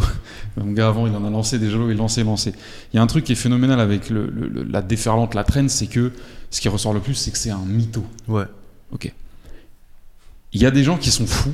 J'en, j'en connais, dans, pas dans mon entourage personnel, mais je connais des gens qui mentent pour rien. Mais vraiment, je, tu comprends pas. Le, c'est vraiment la mythomanie maladive. Ils vont te dire, j'étais à Carrefour, j'ai vu ta grand-mère. Alors que ta grand-mère, elle est dans un autre département, donc il n'y a pas de Carrefour. Mais il n'y a aucun but, aucun, aucun environnement logique à tout ça. ça. C'est une maladie, c'est des gens qui sont tarés, et il ne faut ouais. surtout pas leur rentrer dedans, il ne faut pas leur faire de mal. Ensuite, il y a les mythos globaux que tout le monde connaît. Ils vont toujours avoir un intérêt, une consigne, un cadre calculé. Je te mens pour obtenir quelque chose, je te mens pour te préserver, je te mens pour obtenir quelque chose de toi, et cetera. Machin. Ramène-moi n'importe quelle vidéo d'Oussama où il ment, soi-disant, et que ça sert le moindre de ses intérêts. Mm. Et deuxième line, ramène-moi la moindre vidéo d'Oussama où il ment, entre guillemets, et où ça a détruit la vie de quelqu'un. De quelqu'un. Même mm. pas la vie, juste la, la journée. Okay ? Ensuite, pour ceux qui... Parce que le problème de quelque chose qui fait du bruit, c'est qu'en face, il y a trop de silence. Combien de gens ont tiré de la valeur de toutes les putains de vidéos qui ont, qui, qui ont traîné sur le net ? Mm. Eux, ils ne s'expriment pas dans les commentaires, tu vois. Il faut toujours contrebalancer. En face de, de petits Mongoliens qui font du bruit, il y a une masse silencieuse qui ne dit rien parce qu'elle entreprend, parce qu'elle est dans des... Nous tous à la table. Nous tous à la table. On, on a connu Ouss avant de le... Je pense. On a connu Ouss ouais. en vidéo avant de le connaître en vrai, on est d'accord. Mm. C'est un truc. Et puis, je finirai juste avec un truc. On disait, il vit, il vit des trucs de... il vit des trucs pas comme les autres. La première fois que je suis allé chez toi, on est descendu de chez toi. C'est juste pour que les gens ils comprennent pourquoi Oussama, il vit des trucs pas comme... le commun des mortels, pas comme nos, nos tantes et nos voisins. On descend de chez toi, donc de, euh, heure de pointe, heure de pointe, taxi, Uber et compagnie. Non mais surtout il pleuvait à Dubaï, ce qui n'arrive jamais. Il pleuvait, oui voilà. C'était. Mais heure de pointe, personne, euh, pas de taxi, enfin c'était la guerre en bas. La veille, Oussama m'avait euh, fait l'honneur d'une private lesson sur la finance, et c'était la première fois de ma vie que j'entendais le terme market maker. Donc là on va vraiment dans le détail, mais c'est juste pour que vous compreniez. Ça me fascinait ce terme-là, il m'a essayé de m'expliquer ce que c'était un market maker, mais il y en a, il y en a, c'est pas qu'il n'y en a pas beaucoup, mais c'est que c'est des gens qui sont vraiment à haut level, c'est ça, en, ouais. de, de trader, tu vois. On descend de chez Yomi, on cherche un taxi, il m'envoie un peu genre ah, voir si on peut pas barber le taxi ou le Uber de machin. Il n'y avait pas de taxi, et là il y a un taxi qui s'arrête, et il y a un petit mec qui arrive, et qui prend le taxi devant nous, mais qui effectivement lui avait fait signe avant nous. Et là, Oussama, il attrape le mec, il lui dit « Où est-ce que tu vas ? Je paye ta course et tu nous laisses le taxi derrière. » Personne fait ça en vrai, tu vois. Et lui, il le fait. Le gars, il nous répond en anglais en plus, parce que c'était, on se parle en anglais. On monte dans le taxi. En lui disant « On va à ta destination, je paye jusque-là et voilà. Après on garde le taxi. » Parce qu'on n'allait pas trouver de taxi. Ouais. On, on se retrouve dans le taxi avec un inconnu. Il se trouve qu'en plus, il parle extrêmement bien français, donc on, a, on s'est marré. Le type était, devine, trader, market maker. Et donc, on a parlé pendant vingt minutes de finance. Le lendemain d'une conversation, tu vois. Ça, c'est tous les jours. Tous les jours. Donc, rencontrer un boulanger, les gars, dans un avion, si ça vous fascine, c'est... mais ça, c'est rien du tout, ok ? Voilà, c'était juste pour vous dire, en fait, c'est réfléchissons quand on nous amène des choses un peu faciles à, à, à digérer. À est-ce que vraiment c'est une dinguerie ? Et le jour où il y a quelqu'un qui vient sonner à la maison et qui dit « Monsieur, ce que vous avez raconté, ça a détruit mon projet, ça a détruit ma vie. » on, on va s'asseoir, on va parler avec lui, c'est sûr. On va l'aider. Mais sauf qu'il n'y a personne qui est dans ce cas-là. Mmh. Par contre, le nombre de gens qui ont pris de la force, le nombre de gens qui ont pris de l'inspiration, le nombre de gens qui ont pris des, des idées, grâce à des gens comme Oussama et bien d'autres, il mmh. y en a un paquet. C'est drôle, la faculté qu'ont certaines personnes à essayer de, de te descendre et te détruire au, le plus bas possible, et la faculté qu'ont d'autres personnes à se concentrer sur le fait d'essayer de construire la, le, le plus haut building. C'est Gary Vee qui dit ça. Mmh. Um, everyone is focused on trying to break... Uh, Everyone else is building down when I'm trying to build the biggest building in town. Et, et genre, euh, je pense que s'il y a autant de gens qui s'acharnent sur toi, c'est parce que t'es dans la lumière, t'as l'attention. Mais euh, la seule ah, chose... C'est, la... Après, je pense c'est, c'est, c'est de la faute de Yomi, en fait. Je pense qu'il faut différencier deux choses. Donc, il y a eu d'abord la trend sur les réseaux qui, qui continue d'ailleurs, qui est de... d'imiter euh, la manière dont tu racontes des histoires et d'exagérer. Mmh. Ça, c'est génial. Ça, c'est, c'est génial, énorme. Ouais, c'est drôle. Ouais, je suis d'accord. Tu te marres, je on, me marre. On se marre tous. Ouais. On se marre tous. Oui. Donc, moi, ça, en soi, euh, ouais, c'est ouais. drôle. Voilà. Ouais. Et après, pour moi, ce qui, ce qui, ce qui m'énerve un peu, c'est cette surcouche qui a été, euh, qui a été rajoutée par les médias, où tu vois qu'ils ont un agenda, ils déforment la vérité, et cetera et cetera. Donc, euh, moi, je pense que, de toute façon, euh, comme tu l'as dit, t'es très antifragile. Euh, T'en as rien à foutre. Et je sais qu'il y a énormément de personnes qui le disent. Oui, je m'en fous de mes haters, je vous aime, et cetera. On a vu tellement de youtubeurs faire ça. Et en réalité, tu mmh. sens qu'au fond, ils, après, ils, ils ont le seum, tu vois. Ouais. Tu, tu vois que la caméra, elle coupe le mec, il, il part comme ça. Il va dans son lit, quoi. Et encore, et on les juge pas. Hein, ça va, c'est pas du tout ça. Ils s'en bat réellement les couilles. Genre, mmh. ça, ça se voit, genre, quand les caméras, elles tournent pas, et il vit sa vie, il en a rien à foutre. Il y a un précepte et... qu'il répète souvent, qui est important. Les gens, ils arrivent pas à le fixer. C'est un des trucs qui répète le plus souvent. Ils croient pas à la haine des gens parce qu'ils croient pas à leur amour.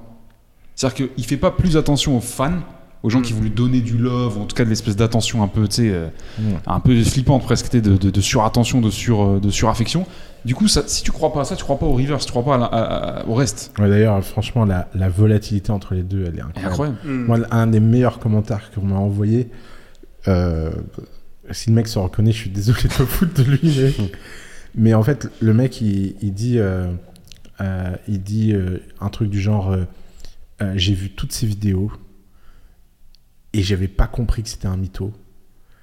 Donc à partir de maintenant, j'en regarderai aucune. » Et en fait, je me suis dit « T'as les trois dingueries de la phrase. D'abord, j'ai vu toutes ces vidéos. Mais frère, t'imagines, il y a quoi ? Il y a... Il y a mille heures de vidéos. Mmh, mmh. Si t'as passé ta vie à, à, à, à être avec moi, ça doit être horrible. Moi, je, moi, je pourrais pas. Mais c'est vrai que même lui, il les a pas vus, tu vois. Moi, je pourrais pas. Ensuite, tu te dis, tiens, par rapport à ces mille heures où j'ai vu des centaines d'exemples, des trucs, des machins, il y a dix trucs sortis de leur contexte et là, bam, tu switches. Mais en fait, euh, s'il te plaît, ne sois pas mon fan. C'est, ah. c'est gênant pour ma marque. C'est je quoi trouve, ta vision oh, vas-y, oui. je, trouve, je trouve qu'il y a un truc qui est assez intéressant. C'est l'incapacité euh, des personnes à étudier leurs propres pensées. Donc, imaginons que je pars du postulat que Oussama est un mytho. Donc, je vais regarder, euh, je sais pas, cinq de ses vidéos. Et je prends un des trucs qu'il a dit et je vais vérifier. Mmh. Parce qu'il y a clairement des trucs que tu dis mmh. qu'on peut vérifier. Par exemple, je l'entends dire que voilà, il a aidé à lever euh, un virgule cinq milliard pour des startups. Mmh. Ok. Je vais regarder. Est-ce que c'est un mytho, oui ou non? Genre, tape sur Google, va regarder, va regarder le track record. Tu check, ah ouais, merde, c'est le cas. Et là, tu continues à penser que c'est un mytho? Non, genre, fais une hypothèse, ouais. va regarder si elle est vraie ou pas. Mais ça, et, après, c'est et, vraiment. Et, Et Tesla, Tesla, Tesla et ouais. il fait des conclusions. Ouais. Moi, j'appelle ça l'humilité intellectuelle. C'est-à-dire que, alors déjà, c'est un biais qui est hyper connu. Alors, je sais ouais. pas si on l'appelle négativité ou confirmation. Confirmation. Mais... C'est-à-dire que si tu, en fait, moi, je pense qu'il est impossible d'arriver dans un, un de statuer sur quelque chose en arrivant d'un autre. T'arrives mmh. forcément un peu plus d'un côté ou de l'autre. Donc, quand t'arrives en oui, moi qui suis neutre, je vais regarder si Oussama Ammar est un mytho ou pas. Tu peux être du camp euh, qui le croit ou qui le croit pas, mais t'es forcément un petit peu positionné. Tu vas et tu check et effectivement un virgule cinq milliard levé, voire, euh, voire plus si on regarde bien. En fait, tu es en train d'essayer de trouver le levier qui va confirmer ce que tu cherches. Tu, cherches, tu vas éliminer, éliminer, éliminer tout ce qui ne correspond pas à ce que tu veux. Donc c'est un biais qui est hyper dangereux. Mais surtout, quand je dis humilité intellectuelle, c'est parce que tu ne vas jamais accepter d'être vaincu par les mmh. faits. Donc tu vas aller jusqu'au bout et tu vas finir par tomber sur un mec qui va te dire oui mais tu sais pas, avec une espèce d'article un peu bresson, et là finalement ah, tu vas te raccrocher à ça, voilà. ouais. Et tu aurais en plus l'impression que ta recherche a été qualitative et que c'est parce que toi t'as dig deep dans, le, dans les infos que t'as eu quelque chose de valable à dire, alors en fait t'as juste cherché à te raccrocher une branche euh, un peu factice quoi. C'est, c'est un biais tellement puissant et, tout et ça, va les sens, victimes, hein. ça va dans les deux sens, ça va dans les deux sens. Les mamans qui trouvent bien. que leur fils on est, on euh, c'est les meilleurs à tout, enfin tu vois. Très, très ouais d'ailleurs ça c'est un vrai sujet euh, puisqu'on a beaucoup parlé cette semaine, je sais pas ce qui s'est passé en Better Call Ouss. Euh, j'ai eu une épidémie de haut potentiel cette semaine en ah, Better Call Ouss. J'ai un call sur deux, le mec il me dit ouais je suis un H P, H P I, euh, H P E. H P E, ah ouais en plus c'est quoi, ou pas un zèbre, un H P I, H P E, c'est quoi la différence? Au potentiel intellectuel, au potentiel émotionnel. Ouais. J'ai jamais su quelle était la. D'accord. Qu'est-ce que t'en penses Oussama toi? C'est une épidémie? Non mais ça, c'est nouveau. Si tu regardes les études, il y a, y a cinq pour cent. c'est... c'est... Mais moi, moi je l'ai été diagnostiqué quand j'avais onze ans. De quoi t'étais quoi? H P. H P quoi? Non, t'étais en H P à onze ans. Ah oui. Ouais. Ouais, un zèbre. Ouais. Un zèbre, ouais, c'est ça. Ouais, ouais, ouais. Et, et alors, tu, ça, t'a, ça a eu un impact sur ta vie? Bah, j'ai été à une école, euh, tous les mercredis, j'allais dans une école. Euh, c'était différente. Bien? Franchement, c'était cool, on faisait, on faisait rien, quoi. On faisait mmh. ce qu'on voulait, c'était marrant. Qu'est-ce qui a fait que t'as été diagnostiqué au potentiel? C'était quoi les traits? Bah, en fait, euh, je, je, je, je, je m'ennuyais énormément en classe. Du coup, je, je foutais la merde, je faisais parler tout le monde, je... Ouais, je, je niquais le, le, le cours des profs, quoi. Ouais. Mais j'arrivais à avoir des bonnes notes quand même. Et donc, euh, ils m'ont fait faire des tests. En fait, c'est marrant parce que toi, tu parles quand même d'il y a euh, une quinzaine d'années. Hein, ouais, peu, peu, c'était mais... au début, c'était au début. Maintenant, c'est. Ouais. Là, si on entend ce que tu dis, t'as quand même été euh, donc ouais, diagnostiqué. J'ai l'impression que tous était... mes potes euh, ont des. Oui, mais à l'heure actuelle, donc il ouais. y a un gap entre les deux. Lui, il a mmh. été carrément dans une école, donc tes parents ont pris des dispositions, c'est-à-dire que t'étais. Il y a vraiment, il s'est vraiment passé quelque chose. Là, ce qui nous touche aujourd'hui.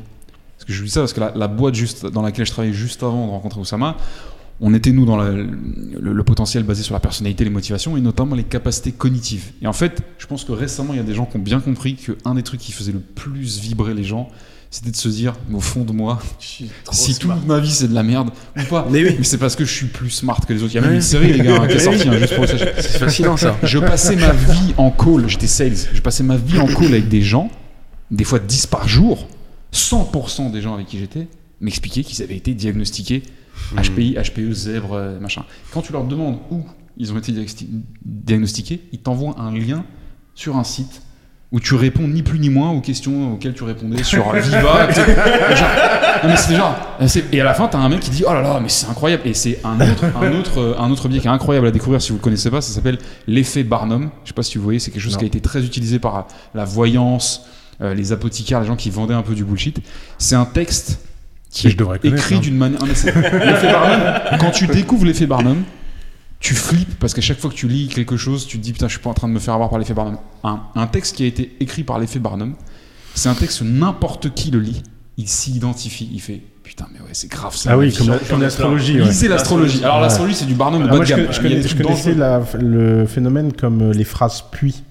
Parce que tu tombes dans le puits. Ouais, ouais, mais ça doit être ça, hein, si tu veux. Ouais. Mais en gros, un texte que n'importe qui lit et s'identifie, tu vois. Et l'H P I, mmh. H P E, le business qu'il y a derrière, c'est ça. Mais t'as, t'as le fameux, et moi, genre, t'as énormément de meufs qui croient en ces trucs d'astrologie, donc quand tu, tu rencontres ah, des meufs, ils sont là, ah, c'est quoi comme signe, et cetera. Ouais. Et moi, ça me fait trop marrer à chaque fois, genre, je demande le signe, ils me le disent, et je sors à chaque fois la même phrase, c'est « Ah, toi, t'es une fille, t'es super gentil, mais quand tu t'énerves, tu t'énerves vraiment. Et ça, c'est la phrase qu'absolument tout le monde... Il n'y a jamais personne qui va te dire...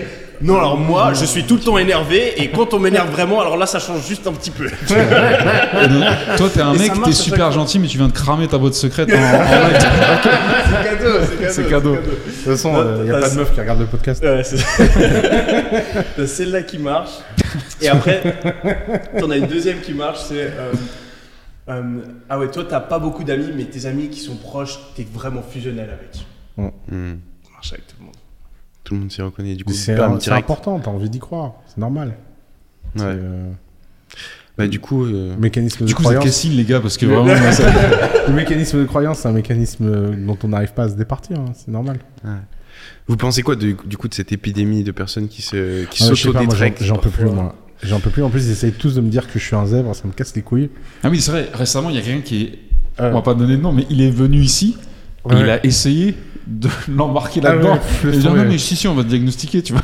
non, non, non, mais là, j'étais, j'étais à côté, j'étais là, jamais, frère. Mais bah, je pense que ce que ça révèle, parce que c'est pas, c'est pas grave, il n'y a pas de, de choses graves derrière, mais c'est quand même un besoin d'être... de se sentir, genre, ah. lé, juste léger, tu vois, spécial. Légèrement sur le téco, légèrement au-dessus du game. Mais j'ai pas compris, moi, comment, excuse-moi de te couper, mais c'est quoi cette histoire que t'es plus intelligent, c'est pas mais plus... t'y arrives pas? C'est pas être plus. je, je suis compris, bloqué, moi. Je suis bloqué. Ouais, parce que je crois que c'est et je comprends avec l'école. Lié, mais... Le, le, au, au potentiel intellectuel est lié aussi à une, une sensibilité exacerbée ah, qui peut t'handicaper en fait. Ouais. D'accord, ça j'ai compris. Ça, je... C'est souvent okay. les deux qui vont ensemble et c'est ça la théorie, c'est que t'es, t'es, t'es, ah oui, mais que ça ton cerveau rien à est, voir. Est plus sensible à tout. Donc, euh... Mais ça n'a rien à voir avec le fait que tu sois. C'est parce que t'es sensible que t'es intelligent ou c'est parce que t'es oui, intelligent que t'es sensible? Souvent les deux, enfin, je pense que les deux vont ensemble. Après, attention, qu'on, qu'on s'entende bien, il y a certainement, et c'est sûr, des gens qui sérieusement sont diagnosticables avec un potentiel supérieur à la moyenne émotionnelle ou ouais. intellectuelle. Ouais, ouais. C'est juste que il ne faut pas se faire avoir par des blogs ou par des mecs qui ont euh, récupéré leur certificat en deux semaines. Il y a des centres qui sont spécialisés. C'est comme si tu veux faire un vrai test de Q I. Faut que tu ailles la journée ouais. là-bas, mais, il y a les médecins qui te reçoivent. Nassim Taleb, il a écrit un article sur les tests de Q I, les vrais tests de Q I ouais, ouais. faits par des psychologues et tout, qui est un de mes articles préférés, où en fait, ce qu'il démontre, c'est que les gens bons aux tests de Q I, ils sont bons aux tests de Q I. Ça ne mmh. mesure pas leur intelligence, ça mesure leur capacité à passer un test formel. Mmh. Mmh. Non mais franchement, l'article, il est, il est solide. J'ai, j'ai Taleb, pas lu l'article, est... mais après, ça dépend, de, ça dépend de ce que tu définis comme intelligence. Parce que non, mais définition de l'intelligence, ça pourrait... justement être ce qui est mesuré par le quotient intellectuel. Surtout que l'intelligence, oui, mais c'est, a, euh... c'est comme tu parlais de, d'ego, que ça voulait tout et rien dire. Intelligence, ça veut aussi tout et rien dire. T'as des gens qui te disent il y a une, une intelligence émotionnelle, une intelligence visuelle, une intelligence... Enfin, si tu définis la, l'intelligence comme la capacité... L'argument, l'argument de Taleb, ouais. c'est que si tu passes le test dix fois, au mm. bout de la dixième fois, t'as un meilleur résultat. Que, ouais. Donc ouais. le résultat est pas bon. Euh, mais ça, c'est vrai avec tous les tests cognitifs. C'est vrai, c'est vrai, ouais. c'est vrai, mais... Donc t'as une, t'as une capacité d'entraînement, ouais, mais, mais donc... je pense que t'as quand même un point de départ. Genre un mec qui euh, est vraiment de base nul pour faire un test de Q I, il peut s'entraîner autant qu'il veut, il n'arrivera jamais à être aussi bon qu'un gars qui est génétiquement bon pour les tests de Q I. Bah, donc ça mesure quand même un truc qui est bah, plus ou moins inné. Apparemment, c'est pas le cas. C'est comme enfin, si tu prends un test de que, force. C'est ce que Taleb explique dans son... C'est, d'ailleurs, Taleb explique que c'est l'inverse du test de force. C'est que... Moi, je pense pas, je pense pas qu'un gars qui est débile arrive à avoir... Euh, il peut s'entraîner autant qu'il veut. Il n'arrivera jamais à faire un test de Q I. Bah, là, non, encore une fois, j'ai envie de prendre cent personnes dans une pièce, cent débiles, et de les entraîner pour, te, c'est intéressant parce que... pour te prouver que c'est le contraire. Encore une fois, ça, ça touche... Mais ça a été fait, justement. Je, pour le coup, lis l'article de Taleb, c'est ouais, intéressant. Je... Après, je me... Enfin, il y a quelque chose qui est extrêmement difficile, et ça rejoint un peu ce, qu'on... ce sur quoi on a ouvert le podcast, le, le, le tracking, et cetera. C'est extrêmement difficile de faire une mesure fiable de ce qui est cognitif. Ça, ouais, je l'ai découvert dans l'ancienne boîte où je travaillais. Mais c'est vraiment un art à part entière et c'est pour ça qu'il y a autant de solutions bullshit qui traînent un peu partout. Et les gens qui sont vraiment sérieux dans ce domaine-là, en général, c'est des gens qui sont primés, qui ont des carrières de doctorants immenses et qui sont très peu connus et auxquels on ne s'intéresse pas du tout. Et en fait, la plupart des gens qui savent juste marketer euh, t'es ceci, t'es cela, t'es ouais. rouge, bleu, vert... Euh... Après, je trouve qu'on crache beaucoup sur les tests de Q I, euh, mais, mais ça a été prouvé donc, dans de nombreuses études que c'est quand même un très bon, euh, une très bonne manière de prédire beaucoup de performances. Genre, par bah, exemple, tu... tu prends le test de Q I... Mec, il va falloir que tu prennes l'article de, de Taleb. Je... Taleb, il démonte... Moi, j'ai lu des études mais justement, qui, il te, démon... disent, qui il démon... te disent... Il démonte ses études, ah. il dit que... Le... Mais en fait, c'est tout l'argument. Ouais. Taleb, c'est Taleb, les performances, il y a quoi derrière quand, quand t'as un Q I élevé? Par exemple, c'est genre... tu as des études qui démontrent que, euh, ouais. euh, en général, faire passer un test de Q I à tes employés est un meilleur prédicteur de la performance de ceux-ci que euh, l'interview. Donc l'interview ouais. orale et de ce que la personne va penser. Et bah, euh, il y a une tâche spécifique parce que bah, chaque. Un test de Q I, quoi. Donc en fait, oui, non, mais pour la tâche qu'ils effectueront derrière les employés, c'est. c'est non, mais c'est, c'est clair. Oui, bah, on mélange toutes choses égales par ailleurs. On mélange des notions. Mais tu vois, justement, ce qui est marrant, c'est que Taleb, il est parti de ses études en fait. Ok. Il part des data de ses études. Et donc il dit use the same data as the researcher to find that R, R au carré mm. for I Q uh, tiret wealth and I Q tiret income is effectively in spite of the circularity. Je traduis, il veut dire qu'en fait quand tu prends leur data de prédiction et que tu appliques une vraie méthode de régression statistique mm. euh, solide et que tu tries les data et que tu fais le travail de data pour pour faire vraiment voir s'il y a une régression, ouais. et ben il y en a aucune. Il y a autant entre, de gens. Entre quoi et quoi ? Alors, deux sujets, I Q, I, I Q euh, tiret wealth, donc mm-hmm. le rapport entre I Q et ton niveau de fortune, mm-hmm. aucune euh, corrélation. Et niveau c'est I Q bien, ouais. tiret income, aucune corrélation. Mais, mais donc, t'es, t'es, c'est quoi les variables de contrôle et il a... bah justement, ça, ça dépend de la régression. Tu vois, la, mais ça, ça l'article, l'article, l'article ça il est quand même pas très, ça, très, très long. Mais avec les stats, tu peux... Tu peux... Non, mais j'ai, c'est là, tout là, le sujet, c'est ouais. que toi, tu dis, les études ouais. prouvent que... Et lui, il te dit... Non, j'ai, j'ai pas j'ai, j'ai, non, non mais justement, ouais. lui, il dit, j'ai repris toutes ces études-là, ils se foutent de la gueule du monde en stats. Okay. Parce que là, c'est, c'est un pur article de maths, en fait. Après, c'est dur. Lui pourrait aussi être en train de se foutre de la gueule. Non, mais il y a un conflit, quand même, c'est qu'on est dans deux dimensions complètement différentes. C'est-à-dire que lui, ouais. il parle euh, finance, fortune, revenu, ou toi, si je dis pas de bêtises, tu parlais performance, euh, capacité, compétence mais... en poste. Moi, je crois vraiment à une corrélation entre la performance en poste de quelqu'un et euh, ses capacités cognitives, faut pas dire intellectuelles. Par contre, je pense que c'est que la moitié de l'équation et que derrière, il y a aussi comment t'es motivé et est-ce que t'es entre guillemets aligné avec les valeurs de la boîte. Mais la prédictivité, c'est tout le souci. C'est ouais. à quel point ce que tu calcules, c'est prédictif. Et par contre, qu'il n'y ait pas de corrélation entre la fortune de quelqu'un et ses capacités intellectuelles ou cognitives, je trouve, enfin, ça me choque pas de ouf. Mmh. Tu vois. T'as, t'as un des cours, à, un des cours qui franchement m'a le plus appris à l'université, euh, que ce soit à H E C Lausanne ou à Harvard, c'est le cours de stats. Euh, parce que en fait, c'est, c'est le meilleur. Ouais. C'est, c'est le meilleur et, et, et, et la conclusion est drôle. La conclusion, c'est que au début, tu te rends compte que notre cerveau est tellement biaisé que du coup, il faut faire confiance aux stats. Ça, c'est, ça, c'est la première année de stats. Et après la deuxième année de stats, tu te rends compte que les stats, c'est tellement compliqué que tu ne peux même pas faire confiance aux stats.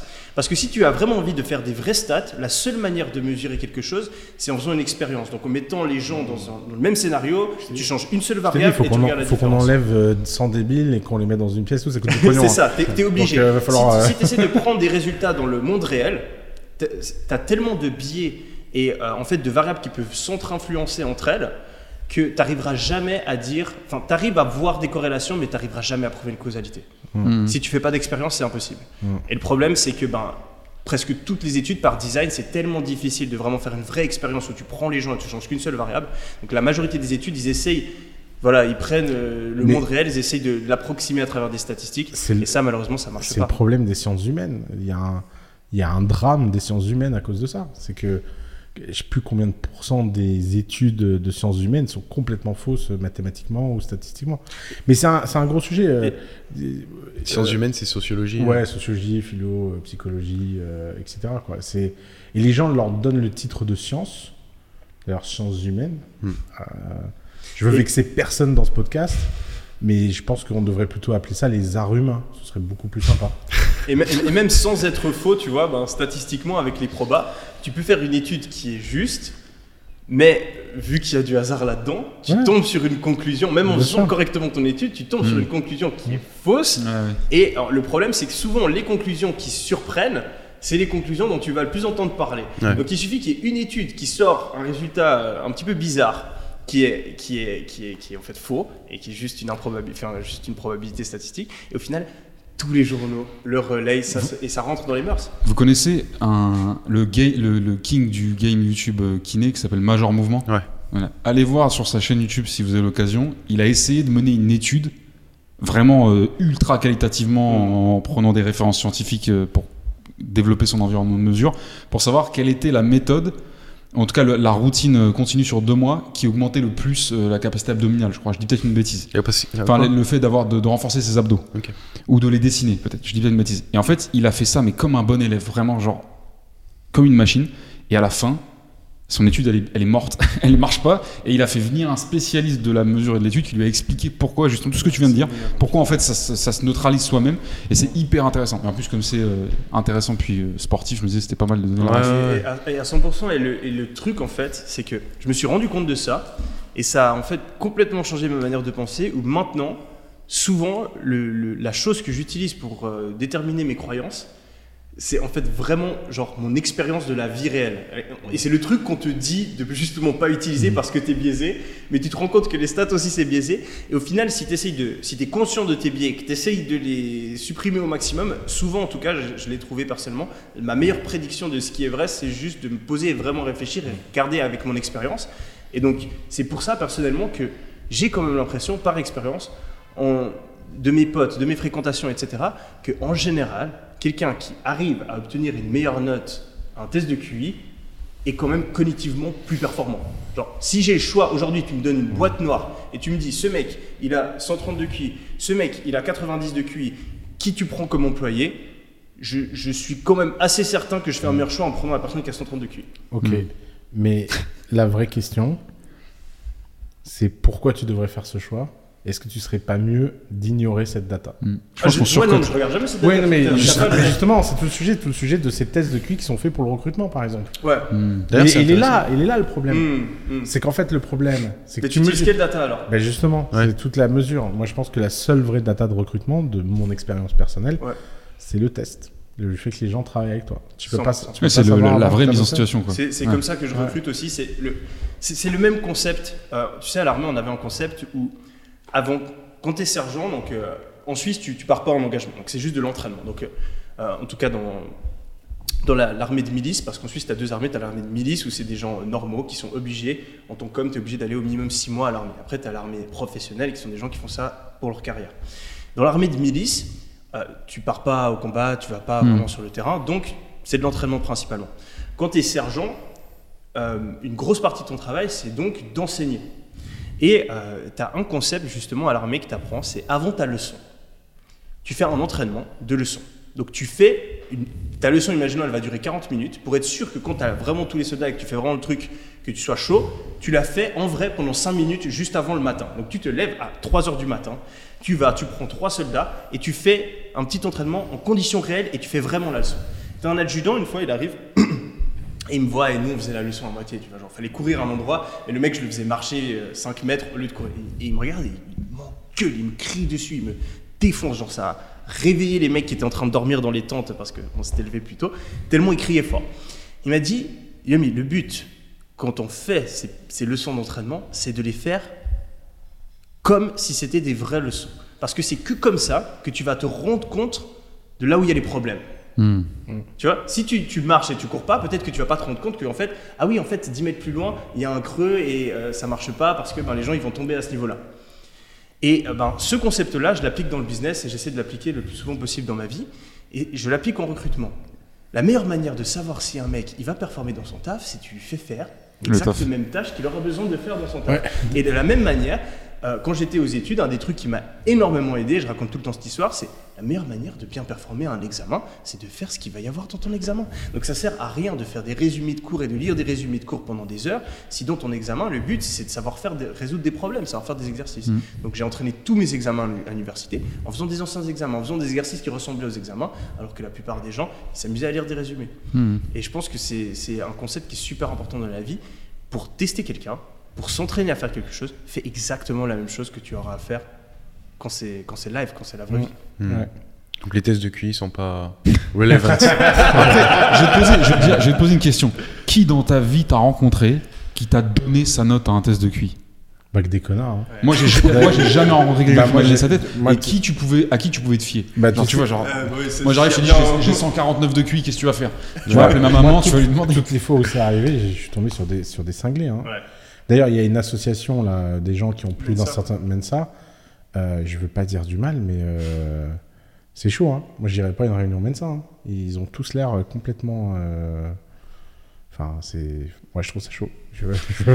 J'avais lu quelque part quoi. Qu'il y avait une corrélation, par contre, entre euh, les performances des joueurs d'échecs et leur niveau de quotient intellectuel. C'est-à-dire que quelqu'un qui est bon, qui a un bon quotient intellectuel, Euh, mmh. à... Enfin, il y a une corrélation entre les deux, quoi. Le niveau de performance ouais, que tu as aux échecs. À mon avis, c'est tellement scolaire les échecs que c'est peut-être possible en fait. Mmh. Euh, c'est de la mémoire, c'est de la concentration. Une, une, une, une des caractéristiques qui est mesurée par le Q I justement, c'est l'intelligence spatiale et c'est genre. Enfin, je sais pas, c'est pas, c'est pas le terme exact, mais c'est justement le truc qui te permet d'être bon aux échecs. Mmh. Quoi. C'est mmh. pouvoir. Euh, Ouais, bouger les pièges, bouger des trucs dans ta tête et te représenter. Euh, vous, euh, quand vous fermez les yeux, vous voyez. Si vous la fermez tous les yeux, ouais. euh, et je vous dis d'imaginer un triangle rouge, vous le voyez le triangle rouge ? Ouais. Non. Non. Euh, alors moi, ce qui est drôle, c'est que je le voyais et tu sais, bah, l'année passée, j'ai des problèmes de santé. Et tu le vois plus. Je le vois plus. Ouais, moi je le vois pas non plus. Bienvenue dans le club de la thyroïde. Après, il y a un truc intéressant aussi, c'est que je pense que la, la vraie intelligence qu'on appelle scientifiquement l'intelligence, qui de ce que je sais, et je suis pas scientifique, est composée elle-même de soixante ou plus types d'intelligence qui sont complètement différentes les unes des autres. C'est extrêmement surcoté. Je pense que la plupart des gens, quand ils voient quelqu'un de successful, quand ils voient quelqu'un dire une dinguerie, et cetera, ils l'attribuent à son intelligence, là où en réalité, euh, je suis pas sûr que les C E O les plus brillants de la Terre euh, qui ont réussi en termes de business le doivent à leur intelligence. Ah. Je sais pas si tu vois ce que je veux dire. Ah non, là, c'est des gens qui confondent intelligence et ce que quand tu dis que quelqu'un il est brillant. Je sais pas si tu vois ce que c'est. Mmh. Pas vraiment de, de, de science derrière brillant, tu sais pas trop. C'est déjà c'est hyper personnel. Ouais. Mais je préfère dire de quelqu'un qu'il est brillant alors qu'il peut être con comme une porte, mais il a été brillant sur un coup plus une notion à jamais oublier, c'est la chance. La chance dans, dans le côté le plus normal euh, qui existe, dans, surtout dans le business, et cetera. Mais quand tu dis lui c'est quelqu'un d'intelligent, si moi tu me dis ça, je vais comprendre intelligent dans le sens Q I, dans le sens euh, ça veut pas forcément dire que c'est quelqu'un qui va mieux s'en sortir dans la vie, voire même quelqu'un qui potentiellement va être euh, handicapé sur certains sujets, mais dans le commun de la population, tu dis mon fils machin ou ma fille elle est intelligente, ça a tendance à, à te sortir de la mêlée et à te mettre au-dessus, alors qu'en réalité euh, je suis pas sûr que ce soit euh, si, si futé justement de, de surcoter l'intelligence. T'as, t'as Warren Buffett qui dit euh, si t'as envie de réussir dans le business, euh, il faut que t'aies plus ou moins cent vingt Q I, tout ce que t'as en plus, euh, vends-le. Et je suis cent pour cent d'accord, en fait, tu t'en rends compte, c'est un des trucs que j'ai remarqué. Euh, en fait, les gens les plus intelligents, ils ont, ils ont souvent tendance à trop se prendre la tête et en mmh. fait, vu qu'ils sont doués à, à réfléchir, ils réfléchissent. Bah, il y a le mot overthinking, et, tu vois, en anglais, qui est et, vraiment genre. Et, et, ouais. et dans le business, bah, en fait, tu as énormément besoin de, d'agir et euh, tu peux être la personne la plus intelligente du monde. Si tu n'es pas confronté dans le monde réel, physiquement, à faire la chose, mmh. euh, bah, tu n'y arrives pas. C'est, le, le business, c'est en forgeant que tu deviendras, tu deviendras forgeron. Il y a énormément de choses qui sont comme ça dans la vie. Donc, oui. Euh, C'est utile dans certains aspects de ta vie, mais c'est, c'est clairement pas le, le truc le plus important. Je, je C'était quoi le truc où on, de, on, on devait parler d'un truc, ouais. mais je sais plus. Il bah, euh, y a plusieurs trucs euh, dont je voulais qu'on parle. Le premier truc, c'était euh, le fait que Bernard Arnault soit plus ah, riche ouais. que Elon Musk. Je l'ai appris il euh, y a pas longtemps. Ouais. Ouais. Je savais pas, vous saviez ? Tu sais pourquoi ? Bah, je vais le savoir là du coup. Parce que son business est recession-proof. Ah. Les trucs de luxe, ouais. même quand les temps vont, les... vont mal, ah. dans ce que j'ai riche, il continue à acheter des trucs chers. Allons plus loin dans l'analyse, parce que ouais. c'est une analyse super importante, parce que ouais. on parle à des Français, et les Français, ils comprennent rien à l'argent. Euh, c'est vrai, c'est un pays où les gens comprennent rien à l'argent. Il euh, y, a, y a trois choses sur ces classements. C'est comment on détermine la fortune de quelqu'un, qu'est-ce que cette fortune veut ouais. dire, et combien euh, on va jouer à un jeu, c'est combien on traite de la fortune de l'un contre la fortune de l'autre. Ouais. Combien, c'est quel ratio t'es prêt à prendre. Euh, un, on calcule la fortune de Bernard Arnault en disant Bernard Arnault, il a tant de pourcents de L V M H, L V M H est coté en bourse, la bourse valorise L V M H tant, donc euh, Bernard Arnault vaut tant. Quand on dit Elon Musk a perdu cent quatre-vingt-seize milliards cette année, je crois que les gens ils imaginent que Elon Musk il avait un compte avec cent quatre-vingt-seize milliards dessus. Et l'argent est tombé. Non, ce qu'on veut dire par là, c'est que Elon Musk euh, est valorisé par la bourse cent quatre-vingt-seize mille, parce qu'on prend les parts qu'il a fois euh, son pourcentage fois le propriété, et ça a baissé de cent quatre-vingt-seize mille. Mais il n'a pas perdu un rond. Euh, comme quand ça monte, il n'en a pas gagné un. Tant que c'est pas du cash réel, de toute façon, on ne sait jamais. Alors, ce qui est intéressant, c'est que ça, c'est les classements des fortunes officielles. Si ça se trouve, Bernard Arnault, il a investi de l'argent dans des startups qu'on ne connaît pas. Il a gagné des milliards. C'est dans une holding euh, au Caïman, euh, en Suisse, euh, je ne sais pas où. Et aucun journaliste ne saura jamais qu'il a ça euh, au cas où il y a un problème avec L V M H. Il n'a même pas besoin d'aller le cacher. Hein, si c'est une société privée, euh, ouais, mais en France, ça doit être déclaré. Ça mais... doit être déclaré. Mais ouais. tu, tu peux imaginer que ouais. pour des raisons familiales, fiscales, planning. Et... Ouais. Et en plus, il y a un deuxième aspect sur ces histoires de gens très riches, c'est qu'il y a des gens qui ne sont pas dans les classements. Ouais. Euh, par exemple, euh, Poutine n'a jamais répondu au questionnaire Forbes. Euh, la famille d'Arabie Saoudite ne ouais, répond pas au, au truc. Et eux, euh, ils sont riches au point où ils se payent des armées. Donc euh, c'est un peu, un peu différent. D'ailleurs, Elon Musk a fait cette blague dans un podcast en disant on est vraiment riche que quand on peut se payer sa propre légion. Et euh, il n'y en est pas à ce niveau-là. Maintenant, ce qui est intéressant à, à se demander, c'est combien vous échangez de milliards d'Elon Musk contre combien de milliards de Bernard Arnault ? Je pense, je pense qu'il y a encore une... Peut-être que tu allais ah, y arriver, mais pour moi, il y a encore une troisième data pour euh, comparer les fortunes, c'est la diversification de tes thunes. Oui. Parce que Bill Gates, par exemple, euh, oui, Bill Gates s'est fait dépasser par euh, Jeff Bezos, par Elon Musk, il est à la ramasse, et cetera. Bill Gates, il a vendu presque l'intégralité de ses, ses actions Microsoft il y a quelques années. Pourquoi ? Parce qu'il voulait pas avoir tous ses œufs dans le même panier, il voulait justement pouvoir être diversifié, et il voulait pouvoir avoir le luxe que si demain il veut tout vendre et être cent pour cent en cash, il peut le faire. Et il va, il va prendre une perte qui est relativement faible. Un Jeff Bezos, un Elon Musk, un Elon Musk, ça, c'est arrivé pour Twitter, il commence à vendre ses parts de Tesla, le marché s'écroule. Parce que si Elon Musk vend, ça veut dire qu'il y a un problème, à, si même le fondateur a plus confiance dans la boîte. Et donc, peut-être que sur le papier, tu as cent milliards en actions Tesla, et tu veux les vendre, tu vas récupérer trente milliards à cause des, des problèmes de liquidité. Et donc, la fortune de, de, de, de Bill Gates, par exemple, qui est peut-être deux fois plus basse que celle de Jeff Bezos, en réalité, elle est plus élevée. Parce que si demain, il veut avoir du cash, Bill Gates, il arrive à cent milliards. Alors que, Bill, euh, alors que Jeff Bezos, avec ses deux cents milliards, bah, en fait, il redescend à soixante-dix. Mmh. Et ce qui est drôle, c'est que justement, euh, si tu fais le calcul et que tu te dis, Bill Gates, euh, s'il avait fait le choix de ne pas vendre ses actions Microsoft, aujourd'hui, il aurait un truc comme quatre cents milliards. Tu vois. Mmh. Donc, je pense qu'il faut prendre les trois datas. Mmh. Ouais. Et, euh, et ouais, bah, bah, cent pour cent, et donc, genre la, la famille... Euh, Combien de, combien de milliards de, de Elon Musk contre combien de milliards d'Arnault ? Par exemple, moi, je serais prêt à échanger euh, un milliard Arnault contre dix milliards Musk. Facile. dix, peut-être. Ouais. Mais, c'est, mais mmh. quel est ton raisonnement ? C'est que les... bah, mon raisonnement, c'est que son empire à Arnault, mmh. c'est l'un des empires les plus solides du monde. C'est basé sur le désir. Alors, donc, attends. Tu, tu... Moi, moi, je préfère un milliard ah, d'Arnault okay, okay. pour dix milliards de Musk. Okay. Je serais prêt à échanger dix milliards de Musk contre ouais. un milliard d'Arnault. Qu'est-ce qui te fait dire que Musk, c'est dix fois plus fragile, entre guillemets, que parce l'Empire que, parce que non, Musk, non. il vend que des trucs qui n'existent pas encore. Ça n'a rien contre lui, il est trop fort. Je, c'est un génie absolu, mais Tesla, euh, ça ne gagne pas d'argent tant que ça. Euh, euh, SpaceX, ça a l'air de bien réussir, mais on ne sait pas trop combien ça vaut et qu'est-ce qu'il a comme part dedans. Euh, Twitter, ça a l'air d'être... Euh, Ça a l'air d'être la Bérésina, il est en train de... Enfin, il est en guerre, tu vois, là, il est dans les tranchées comme ça. Donc, je... ça pourrait être une boîte qui vaut deux cents milliards, comme ça pourrait être une boîte qui ne vaut zéro. D'ailleurs, euh, je veux le dire là, moi, je respecte le courage et le risque. Elon Musk, qu'il est en train de faire avec Twitter, ça me fascine. Je... Un mec qui est capable, à ce level-là, de remettre sa life à ce point... Hum. In... Il est sadomaso. Mais c'est incroyable. Ah, c'est ouais. incroyable. Moi, j'adore. Moi, je suis, de je suis de l'école Elon Musk. J'adore Elon Musk. Je suis, je suis trop admiratif de ce qu'il est en train de faire.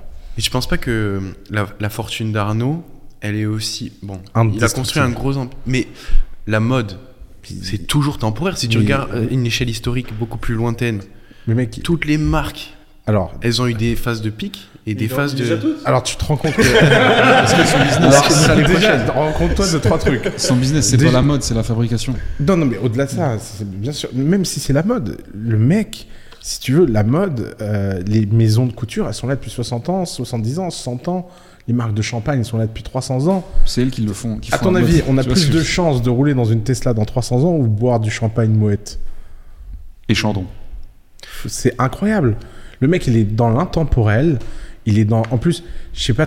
C'est un des mecs les plus détestés de France, apparemment. On lui crache beaucoup dessus. Ah bon ouais, ah, pas les ouais. gens. Les gens putain, détestent. Moi, je pensais qu'il avait une bonne bah, image. Genre, non, c'est ah, non, non, non, c'est un bon repère. C'est, c'est la fortune. Tu sais, moi, j'ai une incapacité. Je te jure, ça, c'est un truc où je suis vraiment pas doué. Je suis pas bon pour savoir euh, comment euh, les gens vont juger de la réputation de quelqu'un. Bah là, genre, lui, euh, lui. Euh... Moi, je, moi, tu m'aurais posé la question, j'aurais été en mode. Ah ouais, bah, euh, je crois qu'il est dans les plus, mmh. dans les plus détestés. Attends, hein. Donne-moi un gars qui est vraiment, vraiment riche et qui est pas détesté. Euh, Xavier Niel, il a une très bonne image. Ah bon ouais. Bah, bah, comment ça moi, se fait, j'aurais, j'aurais inversé les deux. Bah, il est doué en P R, et il est sympathique pour de vrai. Je pense que ça aide. Euh, et il a. Euh, ouais, puis il, il fait a, des projets aussi qui, qui lui Free, ramènent des gros capitales sympathiques. C'est quand même, c'est quand même le mec qui a fait économiser le plus d'argent français. Free, tous les Français, tous les Français qui vivent un jour dans un autre pays que la France, ils comprennent l'impact de Free sur leur ouais, vie. Hein. Ouais. Bah, en Suisse, euh, bah, va aux États-Unis, va aux États-Unis, va aux États-Unis, va aux États-Unis, tu vois. Ouais. Et et pour revenir sur Arnault, il paraît que, alors je l'ai, je l'ai pas fait, je l'ai pas lu parce que je l'ai pas trouvé, mais il paraît qu'il y a un livre qui existe sur lui, qui est sa biographie euh, entrepreneuriale, si j'ose dire, d'il y a un certain temps. Il y a un livre qui doit avoir vingt piges qui s'appelle, le titre est incroyable, je crois que c'est L'Ange dévastateur. C'est vraiment pas une blague. Et c'est vraiment, et il paraît que c'est un livre où t'apprends. Enfin, c'est incroyable de il voir a, comment ce gars a, acheté, a fondé son empire. Je crois qu'il a acheté tous les exemplaires. Non, mais c'est vraiment un livre, tu vois, qui a pas dû, il a pas dû marcher. Il a, il, je crois qu'il est très mal marketé, il a pas dû marcher. Et j'avais été vraiment essayer de le trouver, tu vois. Et je sais plus qui l'a recommandé, soit je l'ai entendu dans un podcast, soit c'est quelqu'un qui me l'a recommandé en direct, mais il paraît que c'est, le titre est très trompeur parce que c'est pas du tout à charge, hein, c'est vraiment une ouais. biographie. Mais si tu vois step by step comment le gars, il est mmh. aujourd'hui le mec dont on parle. Mais un truc qui m'a toujours, qui m'a toujours fait marrer, c'est, c'est quand même la capacité. La, la torsion cognitive où t'as des mecs qui arrivent à te dire que genre Elon Musk c'est un escroc et il est nul parce qu'en fait c'est même pas lui qui a créé Tesla. Oh genre oh, genre Bernard Arnault, Bernard Arnault, en fait ce mec ah. c'est euh, un c'est une supercherie parce que il a juste réussi avec euh, l'entreprise de ses parents ouais. et tu sais quoi? Pire chose, il a racheté euh, une boîte à condition il devait garder les employés, il a quand même fini par les virer. Donc mmh. c'est un méchant. Et euh, il a réussi parce que ben il a menti et il a viré des gens. Alors que derrière le mec, bon, il a légèrement créé cent fois plus d'emplois, mais bon, mmh. ça on n'en parle pas quoi. On le dit pas. Non mais enfin, là, c'est, c'est Elon Musk n'est pas le fondateur de Tesla, j'en peux plus de cette histoire. mais en tous, plus, en Jeff plus Bezos, les fondateurs Jeff de Tesla, Bezos, ils ont, ils ont, ils l'ont mauvaise. T'imagines le mec, imagine les fondateurs de Tesla, il les ouais. a rendus riches ouais. à un point mmh. pas possible. Mmh. Euh, les mecs ont rien fait, ils ont mmh. pas travaillé, ils ont, ils ont quand même eu des actions. Et ils sont là à lui cracher dessus dans la presse en mode eh, « c'est pas un bon ingénieur euh, ». Il m'a dit deux, trois concepts de code et c'était à côté de la plaque. Euh, mais et, les gens adorent se dire ça sur Elon Musk. Mais évidemment qu'Elon Musk, c'est pas un ingénieur.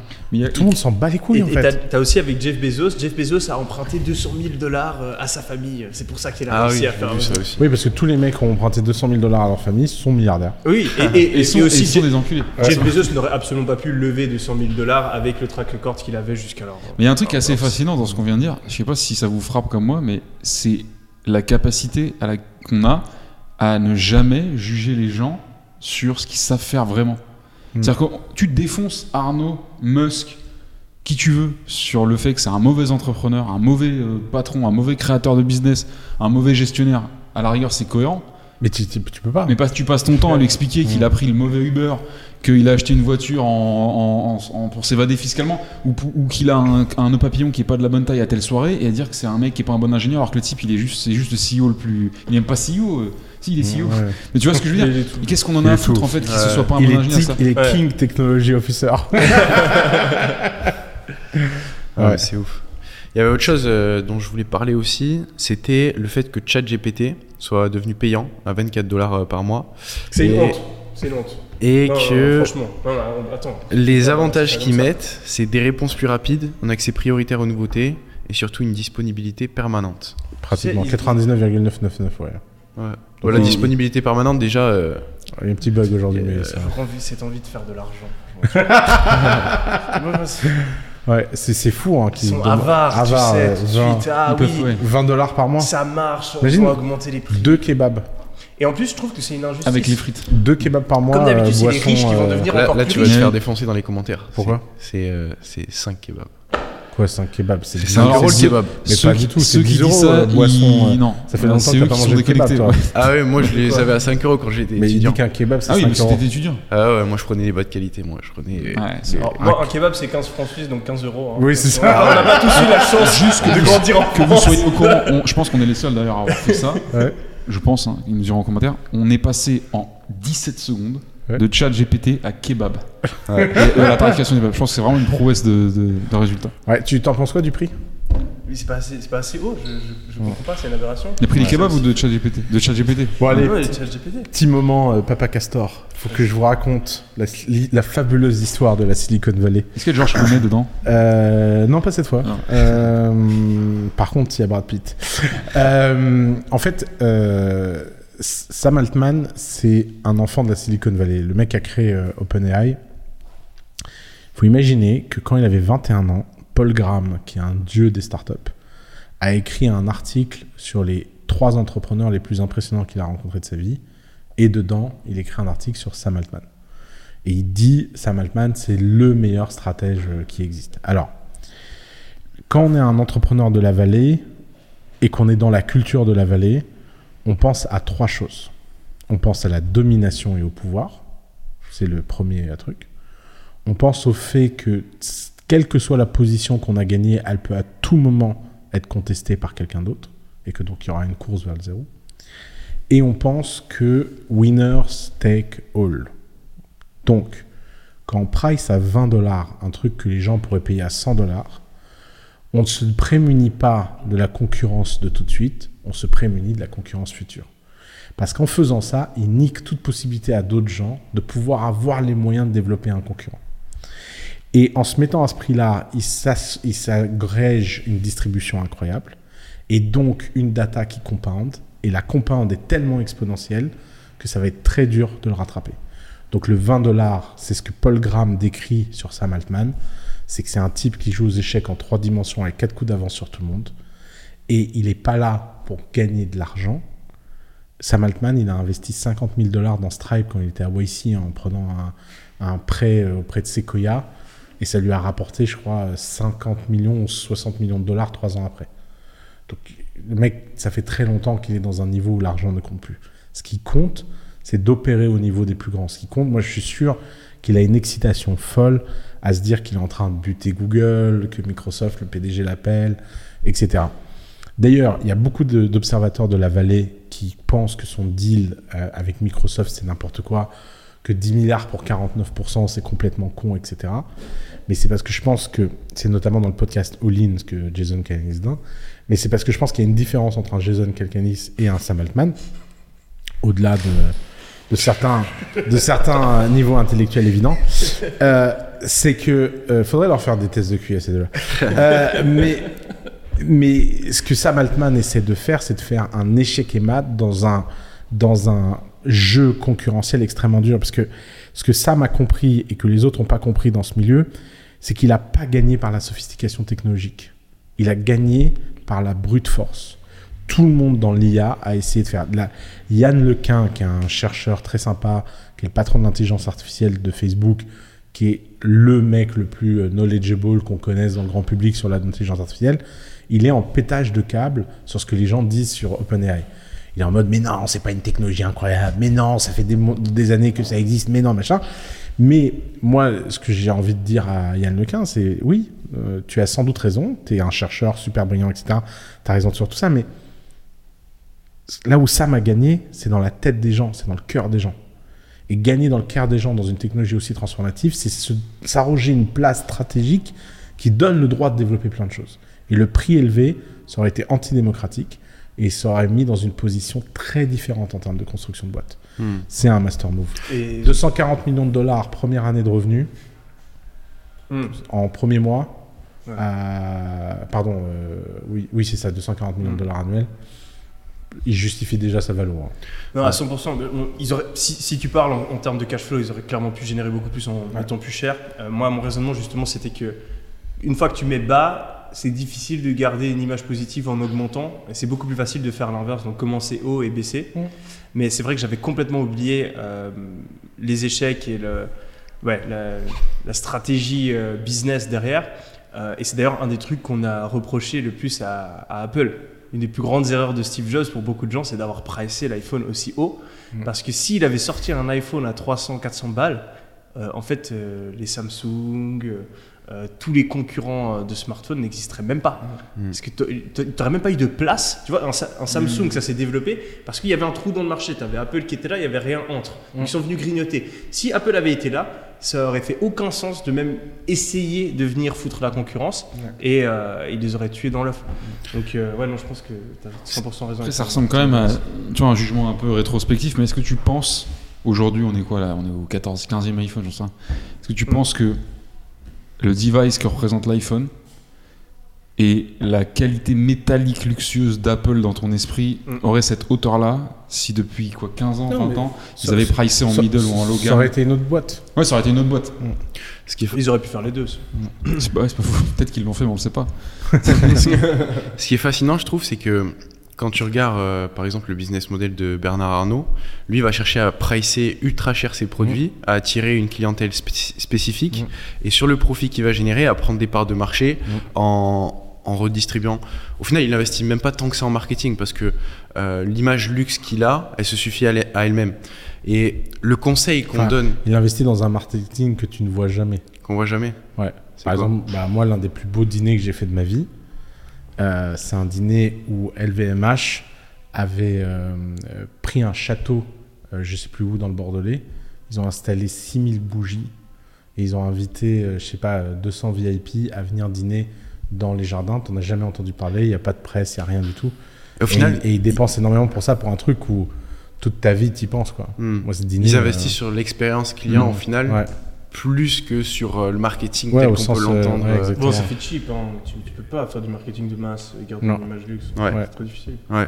Et ce que je trouve fascinant, c'est que généralement les premiers conseils qu'on va te donner euh, quand tu démarres dans l'entrepreneuriat, c'est de plutôt chercher à pricer cher tes produits pour avoir des marges qui restent intéressantes et redistribuer euh, le profit que tu génères pour essayer de, de t'élargir.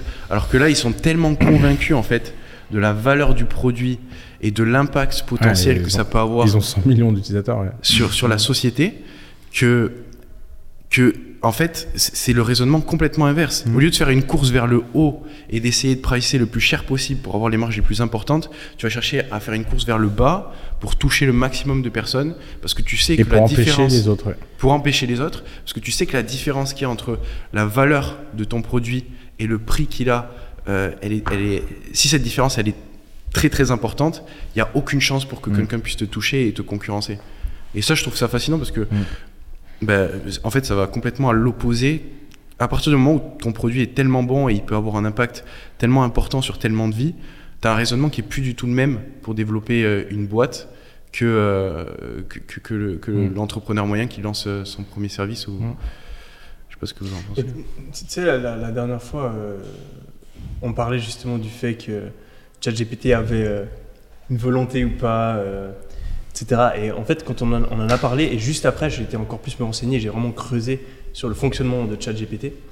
Et euh, bon, ça m'a énormément ouvert les yeux de vraiment comprendre comment ça fonctionne avec cette prédiction du prochain mot, où de nouveau, si t'as pas cette donnée, t'as vraiment l'impression qu'il y a un truc vraiment spécial qui est en train de se passer, où le truc mmh. est presque intelligent. Ouais. Et dès le moment où tu comprends le fonctionnement, là, ça redevient vraiment. Tu, tu reprends cette vision de ah, c'est quand même un ordinateur qui a été entraîné à faire un certain truc et qui est très ouais. linéaire quand même dans mmh. son fonctionnement. Donc j'ai eu cette réalisation, mais après j'ai eu une troisième réalisation où je me suis dit non mais en fait, qu'est-ce qui te dit pas que certes le fonctionnement de base c'est ça, mais qu'il y a un nouveau truc qui émerge derrière. Mmh. Parce que moi franchement j'ai quand même de la peine à me dire que le seul truc qu'il fait c'est prédire le prochain mot.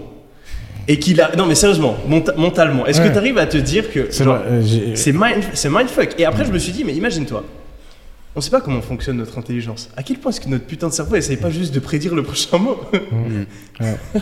Mmh. Bah, si ça se trouve, si ça se trouve le, le, l'ordinateur enfin, du cerveau, c'est juste un modèle transformer comme celui qui, qui euh, alimente ChatGPT avec une dimension quantique. Ouais. Et c'est la dimension quantique qui nous donne l'illusion du chaos, de ouais. la créativité, et cetera. Ouais. Et comme on ne sait pas encore faire l'ordinateur quantique, on n'a ouais. pas un truc. Mais euh, euh, pour, pour répondre aux deux en, en mergeant les deux problématiques, parce que ce que tu racontes sur l'histoire du positionnement prix, de la stratégie, le fait de la valeur de ce produit et l'impact de ce produit, c'est que aujourd'hui, euh, dans le monde du business, le monde des startups dominantes, euh, celui dans lequel opère cette toute petite élite d'entrepreneurs de première catégorie, elle est quand même dans un monde extrêmement loin de ce qu'on appelle le business en fait. C'est mmh. pas des gens qui font du business, c'est des gens qui jouent à la guerre, ils font de la politique, ouais. ils, ils sont dans, dans un truc quasi géopolitique en fait. Hein. Mmh. Ils jouent à risque. Euh, ils jouent à risque, hein. Ils mmh. jouent pas. Euh... Et, c'est, et c'est vrai que c'est pas, c'est des gens pour les avoir fréquentés pendant dix ans. Euh, pff, qui ont, de toute façon, euh, euh, quand je vois l'entrepreneur moyen euh, de la génération euh, Dubaï et de leur façon de transformer les profits en kiff dans leur life et comment ça a un impact sur leur lifestyle. Et quand je vois tous ces milliardaires de la vallée qui ont rien dans leur vie à part leur travail, il y a quand même un gap carrément de lifestyle en fait et de, et de, de philosophie de vie. Et c'est vrai que ces gens-là opèrent dans une dimension euh, qui est différente. Bernard Arnault, il est beaucoup plus proche des entrepreneurs, euh, du kiff. C'est un, c'est un mec, il a, il a bâti un empire du rêve quand même. C'est... Mmh. Et il a, bâti, il a bâti un truc indestructible euh, qui est vraiment euh, fascinant à regarder. Moi, je pense que c'est l'une des entreprises... Euh, Enfin, d'abord, il a fait ça en France, je ne sais pas comment il a fait. il, a, il, a, il a bien joué le politique, il a bien joué... Je pense euh... que c'est un énorme stratège aussi. Mais lui, c'est un, c'est un truc de malade, c'est évident. Mais ce n'est pas le même type de stratégie. C'est pas... il, a, il n'a aucun ennemi. Très discret. Comment ? Très discret. Oui, mais il a, ses boîtes n'ont aucun ennemi. Il n'y a hmm. pas... Euh, c'est, c'est, même, c'est... Euh... Il doit en avoir quelques-uns. Kering. Non, c'est Kering, c'est pas... Non, ils sont pas potes, ils se détestaient personnellement parce qu'ils étaient en concurrence pour racheter des boîtes, mais ils étaient ennemis sur les opportunités de boîtes à racheter. Ouais. Ils n'ont jamais été ennemis sur le marché. Mmh. Ouais. Y a pas, euh, tu vois, c'est quand même très dur de se dire tu vas utiliser ChatGPT le matin et l'après-midi tu vas utiliser Bard. Déjà le nom, putain, mais les gars, je suis... Ah le nom, oh mon Dieu. Ouais. Alors Après, déjà que ChatGPT. Ouais. C'était pas terrible. Et je me disais, personne va faire pire. Et là, Google, ah, ils arrivent. Bard, moi, j'ai, j'ai un épisode de Camelot en tête avec le saltimbanque. C'est le Bard qui vient bouffer avec le roi Lot. Oui. Est-il mort? Tu trouves qu'ils sont bons, Google? Non. Google. En vrai, en vrai ils Google, ont juste hérité du meilleur business model de Google, l'histoire de l'humanité. Google, c'est le mais... Qatar du web, frère. Ouais. Ils ont trouvé un puits de pétrole. ça, ça jaillit. Tu vois, comme ça. Et depuis, ils n'ont rien fait. Moi, tous les mecs là qui m'expliquent que Google va gagner la bataille de l'intelligence artificielle parce qu'ils sont oh, trop putain. forts, oh, ils ont des P H D, je me dis, ils ont rien compris quoi. Ah, t'as voir, quand on essaie de faire passer les fichiers, le, le truc ouais. que je t'expliquais sur les drives, mais c'est... Non, mais d'ailleurs, Google, dans, dans, d'ailleurs moi, je te, oui, juste, oui. quelqu'un m'a expliqué pourquoi c'était la merde chez Google et j'ai trouvé l'explication incroyable. Ouais. Chez Google, ça fonctionne comme à l'université, quand tu fais un truc bien, t'es promu. Donc il y a un mec qui vient, il se chauffe et il fait un truc super sur Gmail. Au lieu de lui dire, putain, maintenant, toi, tu restes sur Gmail, tu vas passer dix ans à améliorer Gmail, on dit, toi, t'es promu, tu vas bosser sur Chrome. Et donc, tous les mecs sont promus jusqu'au niveau d'incompétence. Et donc, chez Google, à tous les étages, il y a le principe de Peter. Le principe de Peter, c'est que dans une boîte, tu finis toujours par être promu à ton niveau d'incompétence. Hmm. Parce que tu fais un truc bien, t'es promu. Tu fais un truc bien, t'es promu. Donc là où tu vas bah là, tu là. restes et que t'es plus promu, bah c'est que t'es plus compétent. Mmh. Et tu finis avec une boîte que d'incompétents. Je suis désolé les gars, je sens que je vais avoir des problèmes dans Google, mais, non, mais... mais je sens que c'est vraiment ça chez Google. Quoi. La chaîne YouTube non. va être moins bien là. Rappelez-moi juste YouTube, Google, il y a un... Ouais, YouTube, YouTube gère, YouTube gère. Mais, mais je pense que, que Suzanne YouTube gère de ouf. Ouais, ouais. Gère de ouf ouais. parce que Suzanne euh, Vaux, qui a démissionné hier, À ouais, tu l'as eu au téléphone avec Georges ou... C'est, c'est Georges qui, George qui m'a dit en personne que Suzanne allait partir. Euh, c'est une nana incroyable. Elle a une histoire fascinante dont personne ne parle. Elle a été la nana qui a loué le bureau dans lequel Google a été créé, le garage. Mmh. C'était elle la propriétaire de ce garage. Ah ouais. elle, elle allait tous les jours chez eux, elle les a trouvés sympas. Ils étaient nuls en marketing, elle les a aidés. Elle est devenue la première V P marketing de Google. Ensuite, elle a monté les échelons et tout, elle est restée près des dirigeants.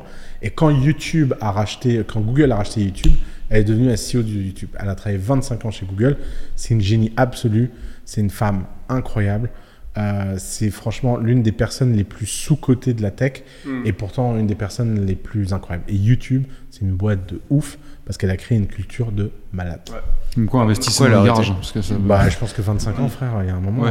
Euh... Ouais. YouTube, boîte de ouf. Un quart de siècle. Et à l'inverse, un des réseaux sociaux, un des réseaux sociaux les moins bien gérés, j'arrive pas à comprendre comment c'est possible à ce niveau-là, c'est Instagram. Ah ouais. Je trouve dingue à quel point Instagram arrive à foirer un nombre euh, impressionnant de choses. Donc déjà Instagram, ça fait dix ans. Si tu ne connais pas le, le, le, le username Instagram de ton pote exactement mot pour mot, tu ne le trouves pas. Oui, ouais, c'est, ça, vrai. c'est fou ça. C'est fou, Là, attends, ça. c'est vrai. On, on est capable d'aller sur, de, de, de, de balancer des roquettes en l'air qui reviennent, elles réatterrissent. On a, on a un robot d'intelligence artificielle, il répond à toutes tes questions. On n'arrive pas à faire une search bar, les gars. Come on. Ouais, ouais, c'est vrai. Donc, donc t'as ça. C'est vrai. T'as, t'as, deuxième, deuxième truc. Euh, tu regardes les, les Instagram Reels. Mm. Regarde la différence de qualité entre quand tu es sur euh, TikTok ou YouTube Shorts et Instagram Reel. Et la différence de qualité de contenu. C'est genre c'est flagrant. Je, je ne sais, la team Instagram est manifestement pas mmh. capable de faire un algorithme qui te propose le contenu que tu as le plus envie de regarder. Mmh. YouTube a réussi à le faire en deux deux. Donc on vient de perdre TikTok notre YouTube, on vient de perdre notre Instagram. euh, qu'est-ce qu'il y a d'autre ? Instagram aussi, ben, bon, déjà bon, ils sont ultra engagés euh, politiquement. Ton compte Instagram peut sauter parce que tu as dit un truc qu'ils kiffent pas. Ouais, ça, ça, ça je trouve ça choquant et ouais, j'arrive pas à comprendre comment dans la loi c'est, c'est, c'est, c'est, c'est encore possible mmh. que tu as juste un employé mmh. qui peut détruire ta life. Ouais. Mmh. Tu as des, t'as des gens qui passent genre cinq ans à construire une audience sur un réseau social. Ils vivent de ça, leurs familles vivent de ça. Ils ont des employés qui dépendent de ça. Et du jour au lendemain, parce qu'ils ont dit un truc sur un certain virus, ou ils sont plutôt positionnés à gauche ou à droite, ou ils ont dit, leur compte se fait supprimer. Ouais, et ils ne peuvent rien faire. Ça, c'est important de rappeler, parce que c'est quelque chose qui fait beaucoup fantasmer de, de percer sur les contenus, de percer sur les réseaux, de devenir un poids lourd. On peut voir le temps de comprendre que ça peut prendre de devenir lourd sur YouTube.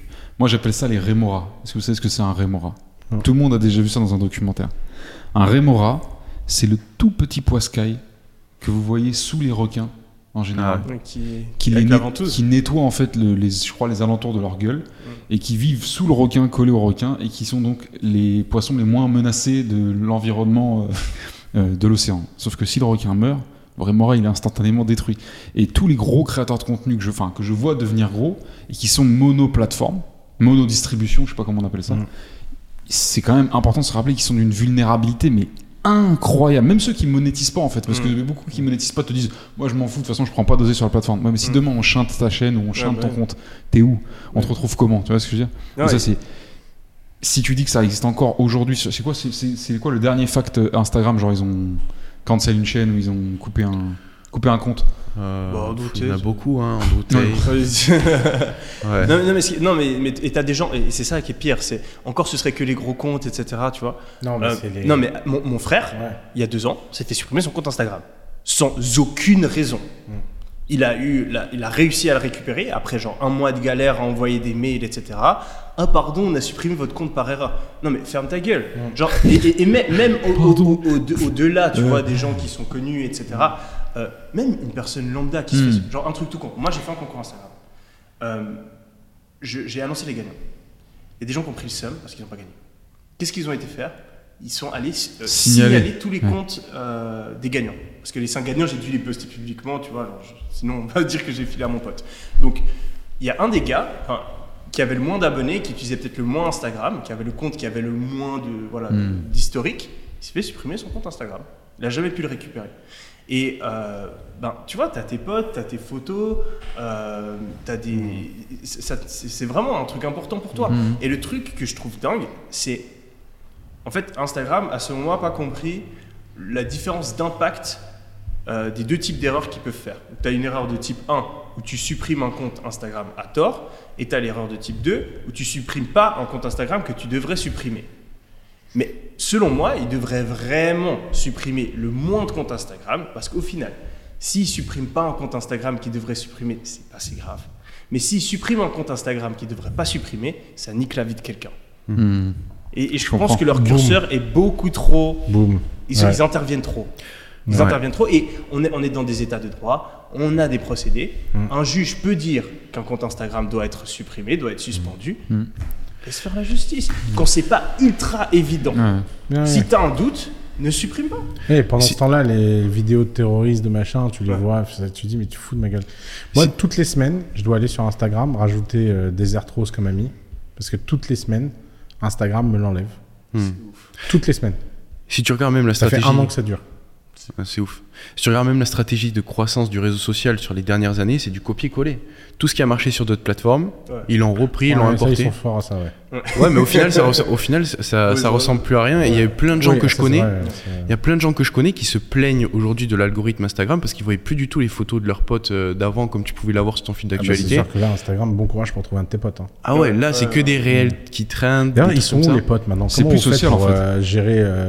Moi, je suis plus au courant de rien qui se passe dans la vie de personne parce que bon, ça, tu vois ça, pas. Là-dessus, là-dessus, je les critiquerai un peu moins parce que je pense que et, et c'est un c'est un biais qu'on a où justement on se plaint de pas plus voir nos potes, mais je pense que c'est assez clair que si Instagram nous montrait que les photos de nos potes non, et ne proposait ouais. pas du contenu externe, le temps de, le le temps de, de voilà, où on passerait sur l'application baisserait, parce que le, par définition le, le contenu de tes potes est moins qualitatif que le contenu du monde entier. Ouais. Donc c'est là où YouTube, TikTok, tous les réseaux sociaux ont dû faire ce switch. On est passé d'un système d'abonnement où tu voyais les contenus auxquels tu étais abonné à un système de recommandation à travers un algorithme où tu vois ce que la plateforme mmh. pense que tu devrais voir. Mais le gros problème qu'il y a avec Instagram, c'est que cet algorithme de recommandation, il n'est pas ouf.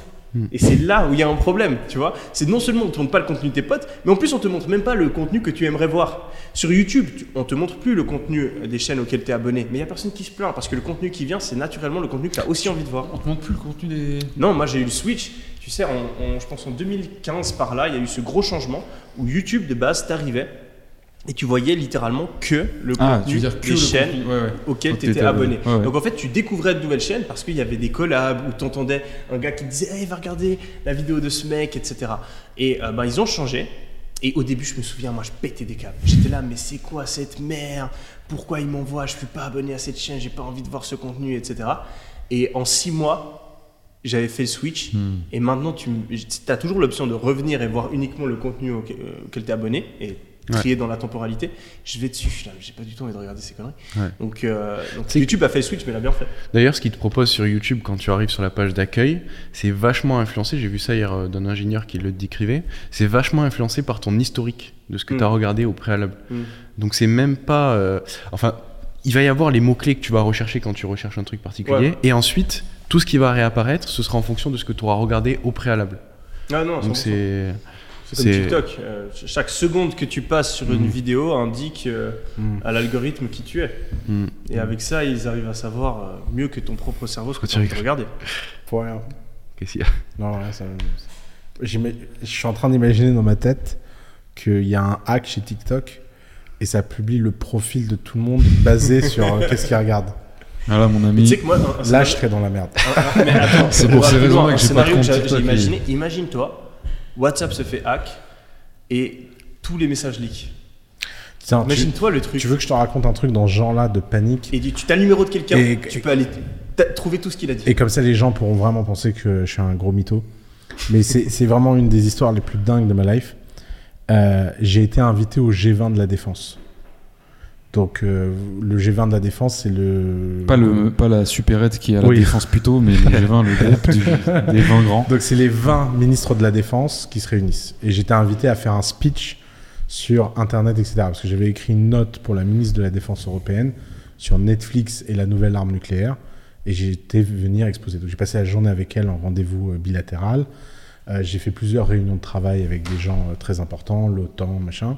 À la fin de la journée, j'ai présenté, et cetera. Et après tout ça, euh, j'ai été euh, avec euh, plusieurs hauts gradés euh, très sympas qui étaient sur le bateau avec nous, qui nous ramenaient. Et je leur ai proposé d'aller euh, dans un bar euh, boire des verres. On a été dans le bar et euh, on a commencé un peu à picoler. Et à un moment, il y a un mec qui se tourne vers moi comme ça, il fait « Toi qui connais les ordinateurs, tu crois qu'il y a des chances que mon historique YouPorn, un jour, il leak ?» Je dis, ah, c'est pas très sécurisé quand même et tout. Il fait, putain, je suis dans la merde. Là, y a... et, là, et, et, et là, il y a un type à côté de lui qui fait, qui est, euh, qui est un tout aussi haut gradé, euh, très important, et qui fait, moi, c'est pour ça que la seule chose que je cherche, c'est gros seins. Je me dis comme ça, si ça leak, ça a l'air normal comme défiance. Alors, les fact-checkers de l'Internet, allez vérifier si cette histoire est vraie ou pas. euh, putain, euh... Mais la, la panique des gens puissant tout ça pour en venir à la conclusion ouais. euh, sur cette data et sur le fait de se faire leaker son, sa vraie identité ouais. c'est quand même terrible. La privacy, c'est un droit essentiel qu'il faut qu'on protège. On peut pas, on peut pas laisser le monde nous détruire notre vie privée comme ça, parce que c'est hyper important que notre vie privée numérique reste privée et de pas laisser les états, les machins pouvoir la fouiner quoi. Non mais, et, et on se rend pas compte parce qu'on a cette illusion où on se dit euh, personne va regarder, et cetera. Non. Mais enfin, donc littéralement, dans la plupart des, des gros réseaux sociaux, genre on peut aller lire tes conversations. Genre t'es, t'es, t'es, t'es assez haut dans l'entreprise, t'as envie de lire les conversations de X, tu tapes son username et tu vas lire les conversations de X. Et genre c'est un truc que j'ai remarqué et qui m'a choqué. Euh, ça fait ça fait quoi ? C'était, c'était au début quand je me lançais, je pense que c'était en deux mille dix-neuf. Euh, je reçois un message d'un mec que je connais pas de nulle part. Et il me fait euh, franchement Yomi, euh, je kiffe grave ce que tu fais sur tes vidéos, c'est super stylé. Au début je pensais que t'étais un mytho quand j'ai vu ta vidéo d'étudiant fauché à millionnaire, mais je travaille à l'U B S, j'ai été regarder sur ton compte et il y a bien un million d'euros. J'étais ah. là, putain. Oh, par contre, le mec, il n'avait pas conscience qu'il se suicidait. Donc, non seulement le mec, donc il me contacte avec son vrai nom. Non, mais c'est un fou. Non seulement il me contacte avec son vrai nom. Deuxièmement, il va regarder combien j'ai d'argent dans mon putain de compte en banque. Ah, putain. Et troisièmement, il me le dit en face. Ouais, il ah, laisse une trace. Ah, tu te ouf. rends compte le niveau mmh. de. C'est un truc de ouf. C'est par contre, je peux pas l'approcher de pas être honnête. N'importe ouais. qui. Et, et le mec était pas dans la banque. Enfin, tu sais, t'as des banques, t'as des endroits, genre t'as la banque de Lausanne. Les agences, ouais. T'as les agences, ouais. Le mec était pas dans l'agence, dans mon agence. Le mec était junior, il avait moins de trente ans. Il n'avait pas des accès de ouf. Donc, ça veut dire que n'importe qui qui travaille à l'U B S mmh. peut voir combien il y a d'argent dans ton compte en banque. Ouais. Mais mmh. tu sais que j'ai même histoire à Dubaï. Tu couperas. Ça, ça va être coupé. Ça, tu vas couper. À Dubaï. Ah, ouais, t'es, t'es un malade de dire ça. Ah, un ouais. malade. Ah, merde. Là, je pense qu'on a, on a le fichier. On, là, ça rentre en Emirates N B D. Là, on a le fichier pour te, te garder sous notre coupe euh, et notre joue à, à jamais. D'ailleurs, ce qui serait marrant dans le podcast, c'est que tu coupes ouais. et que tu laisses ce que je viens de dire. parce, que, parce que là, mec, t'as. Pourquoi vous voulez pas le diffuser ça ? Mais mec, t'es. C'est le tranquille. Tu faut pas faire ça à Dubaï. Ah ouais, non, c'est chaud, non, ça non, peut me retomber dessus. Ouais, ouais. Ok. Ouais, bon, ouais. Ne ouais, raconte ouais. cette histoire à personne. Mais pourquoi c'est, ça passe en Suisse ? Comment ? Pourquoi ça passe en Suisse ? Mais parce qu'en Suisse, c'est un pays démocratique. Les gens, ils peuvent pas te faire virer mais du pays. C'est le pouvoir qu'ils ont ici. Ouais, faut c'est pas. Du vrai pouvoir à l'ancienne. Ouais, ouais, là, ouais, c'est comme dans un royaume. Peux... C'est le deal, hein, d'ailleurs, à Dubaï. Hein. Donc là, tu veux le rejoindre dans le panier ? Oui. C'est, c'est ce que j'étais en train de me dire. Tu prends le mot. Bon bah Yomi, écoute. C'est une monarchie éclairée. Euh, changeons de sujet. On va faire un principe. Autre, autre anecdote. Tu me le fous tout dans la merde alors que je veux t'aider, quoi. Pour revenir à, juste, pour revenir à, on, on vient rien, on vient pas de se dire quoi que ce soit, mais cent pour cent des gens qui ont travaillé dans une start-up SaaS, ouais. française, canadienne, ce que tu veux, connaissent un mot que tous les développeurs connaissent ou les gens qui sont familiers avec la tech connaissent, le back office. Le back office, c'est ni plus ni moins que là où il y a tout, en fait. Et je pense que beaucoup de gens s'illusionnent sur la difficulté d'accès aux informations, mais mmh. tu parlais des, des, de ton conseiller d'agence, mais quand tu réserves, je vais, je vais citer aucune marque parce que je connais aucune startup, mais quand tu réserves ton voyage sur tel SaaS ou, ou euh, ta prochaine balnéothérapie sur tel SaaS, il faut que tu comprennes que cent pour cent de ce que tu fais dans, cette, dans cet environnement est accessible sur le back-office de cette plateforme. Mmh. La sécurité de ce back-office-là, je pense qu'on on, inconsciemment, on la fantasme très haute. Ah, il y a cent pour cent et t'as une illusion de sécurité et des anecdotes comme ça, j'en ai plein. Genre, j'en ai une aussi avec euh, PayPal. Bon, PayPal, entreprise... exceptionnellement mal géré, j'ai plus d'argent chez vous, j'ai plus d'argent, je dis ce que je veux. euh, ils m'ont bloqué des centaines de milliers d'euros pendant des, des années, des années, et t'as même des histoires où PayPal a, a volé l'argent des gens. Mmh. Donc moi je connais des personnes qui se sont fait bloquer l'argent euh, à tort, et donc ils te le bloquent pendant cent quatre-vingts, cent quatre-vingts mmh. jours. Pendant ce temps, ils le prêtent avec cinq pour cent d'intérêt, oui. qui veut bien, et euh, La... Non, non. ils font ce que les banques non, font. C'est, ouais. un, c'est un truc de ouf. Donc on te bloque l'argent pour pouvoir le prêter à quelqu'un d'autre et faire du yield euh, pour des raisons stupides. Et euh, le, le truc qui s'est passé avec cette personne-là, et c'est encore plus dingue, il m'a montré, à la fin des cent quatre-vingt-dix jours, il lui envoie un mail. Oui, on a, on a, on a, on a décidé que euh, vous avez obtenu cet argent euh, de manière euh, qui sont contre nos C G V, et cetera. Donc euh, vous ne pourrez pas le récupérer. Et il s'est connecté à son compte PayPal et t'as littéralement, genre, le seul a été viré à PayPal. Fini, fin de l'histoire. Je te, tu, tu récupères pas d'études. Et bon, je, parle, je parlais de ça, et non, je pense pas. Non. Je parlais de ça parce qu'une fois, euh, j'avais de l'argent bloqué sur PayPal. Du coup, je les appelle. Je, j'ai, j'ai tout essayé avec eux. Donc, euh, c'était un peu au cas par cas, tu vois, tu tombais sur quelqu'un de gentil suivant comment il te donnait plus d'infos. Des fois, t'arrivais à faire débloquer une partie, des fois pas. Donc, moi, je les appelais en boucle. Et j'ai, j'ai essayé ouais. plusieurs stratégies, tu vois, une fois j'étais super gentil, une fois j'étais pressé, une fois autoritaire, une fois je faisais le con, une fois je faisais le gars intelligent, une fois je faisais le gars qui veut parler à un avocat. Et là, je me suis dit, cette fois je fais le gars qui est vraiment vénère. Donc j'arrive et je pète un câble au téléphone, je suis, t- je, je suis rouge, genre je crie au téléphone. Fin de, fin de l'appel, technique qui n'a pas marché hein, d'ailleurs. Le mieux c'est d'être empathique et gentil, c'est ce qui marche en général le mieux. Euh, la personne raccroche. Mais euh, le truc qui se passe que dans les films, mais qui s'est passé pour de vrai, elle croit qu'elle raccroche, mais elle raccroche pas. Mmh. Et donc je les entends parler. Et t'as, là, c'était une fille qui me parlait, et t'as aussi son, son pote qui était à côté qui l'entraînait. Et là, le mec, il fait « Non mais attends, tu sais qui c'est ?» Elle fait « Non. » « Non mais c'est Yomi Denzel. » « C'est qui ?» « C'est le mec qui fait des vidéos sur, euh, sur YouTube et tout et tout. Attends, va regarder son compte, va regarder. Ah ouais, il a beaucoup d'argent. Ah ouais, c'est vrai. » Et je les entends, je les entends, je les entends. Et là, tout d'un coup, j'entends un blanc. Et il capte. Et, et, il capte. Et là, je fais je, « Je vous ai entendu. Hein. » Et là, raccroche. Et je sais que wow. PayPal euh, enregistre oui. toutes les conversations. J'ai, j'ai rappelé. J'ai dit « Bon, voilà ce qui s'est passé euh, lors de mon dernier appel. » C'est pas pro. Je sais que vous enregistrez tous les appels. Est-ce que vous pouvez déclencher l'enquête ? Je sais pas ce qui s'est passé, mais j'espère qu'il y a eu un. Ah, c'est, bon. c'est chaud. C'est chaud. Non, le manque de professionnalisme est, est ouf, quoi. Ouais. Je sais pas si on n'a pas aussi ça tendance à penser que c'est extrêmement élevé, alors qu'en fait, ouais, bah non, dans ouais. la plupart des boîtes, c'est. Mais c'est marrant ce que tu dis sur l'enregistrement d'appels. Euh, je saurais pas te donner un pourcentage, mais à ton avis. Combien d'appels tu passes sont, que tu passes à des boîtes sont enregistrés ? Pas forcément à des services clients. Hein. Genre, euh, t'appelles le service client qui te dit euh, nos appels sont enregistrés ouais. dans un souci de, de qualité de je sais pas quoi. Je pense que cent pour cent des appels que tu passes en fait sont. Les services secrets ils peuvent y, euh, y avoir accès. Euh... Mais sans, par, sans aller jusqu'au détournement. C'est bien quand tu lui dis ça en mode. Euh... T'as des infos là-dessus?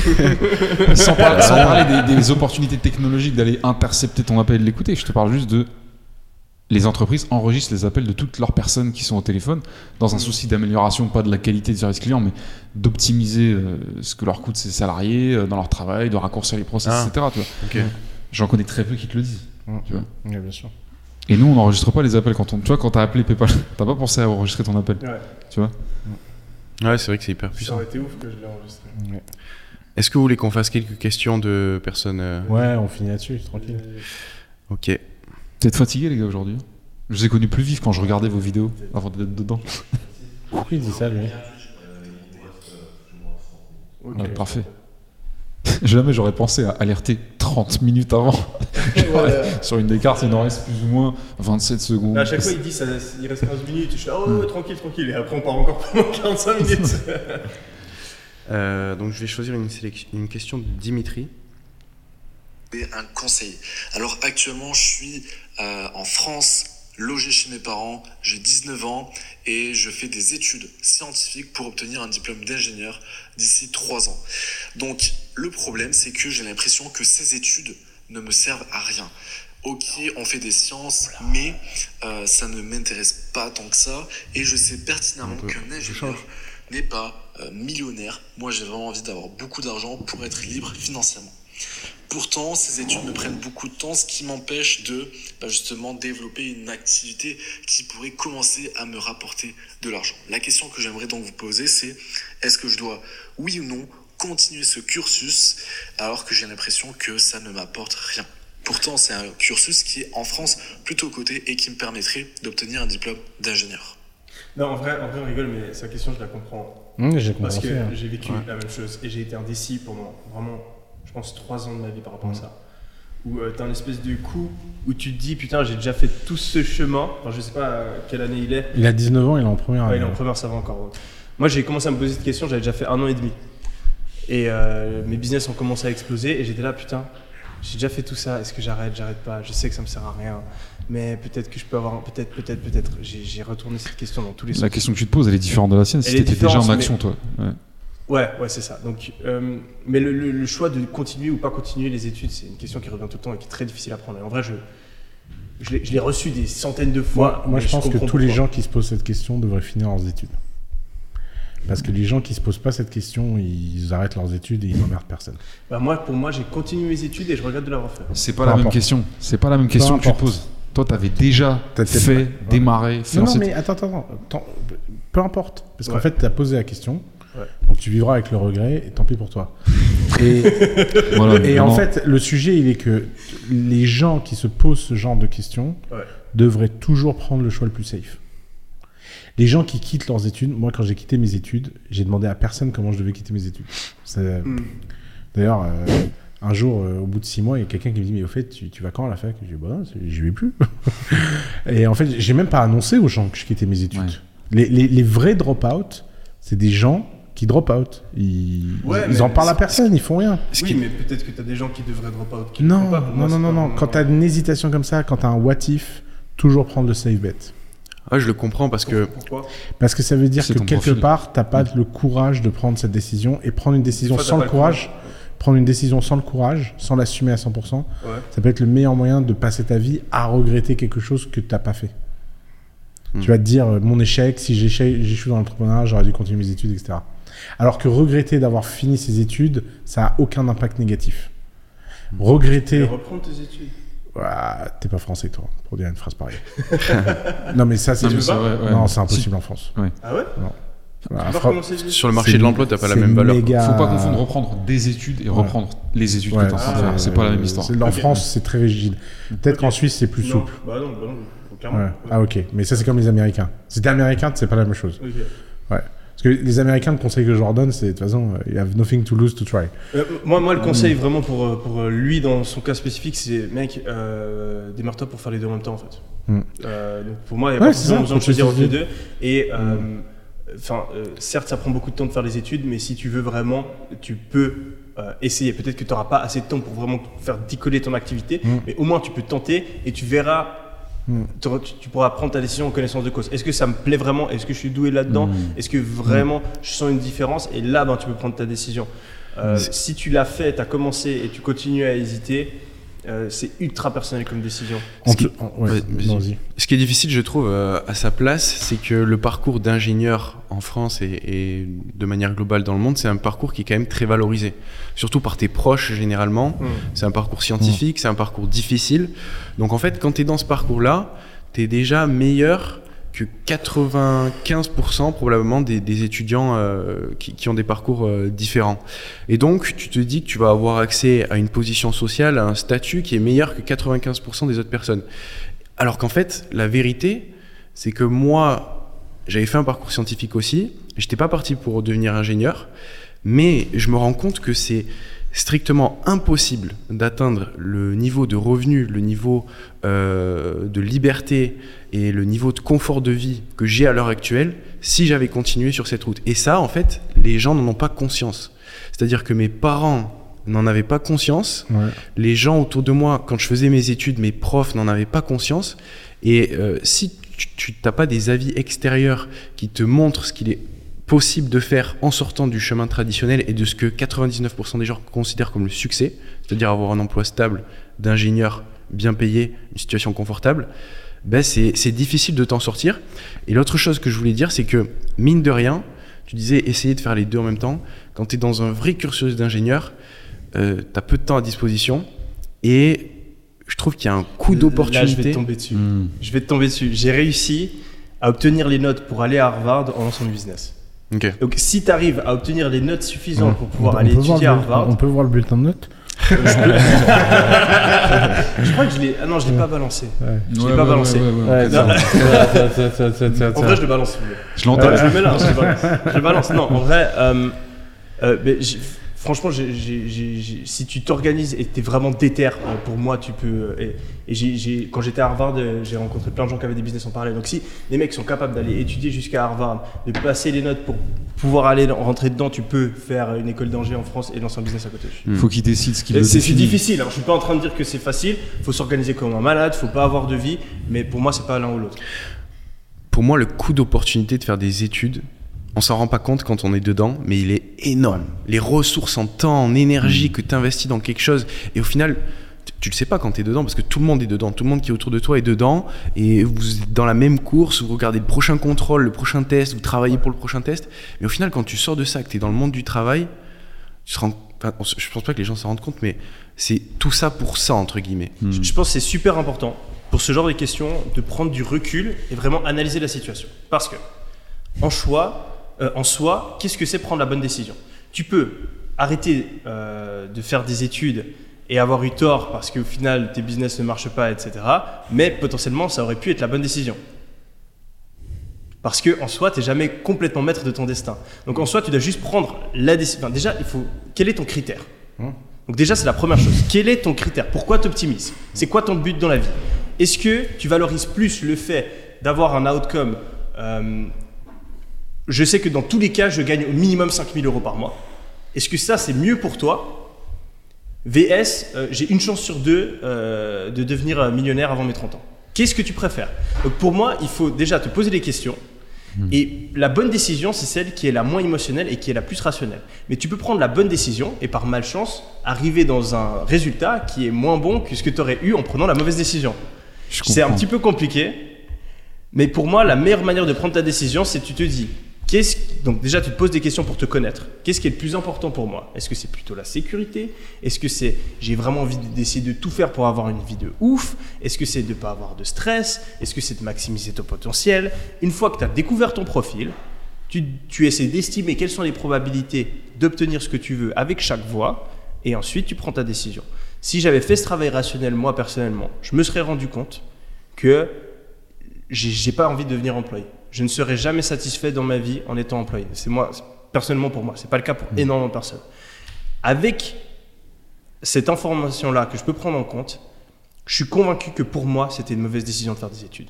Parce que si tu as envie de devenir entrepreneur et que vraiment, peu importe ce qui se passe, tu ne veux pas être employé dans ta vie, j'arrive pas à justifier les études, personnellement.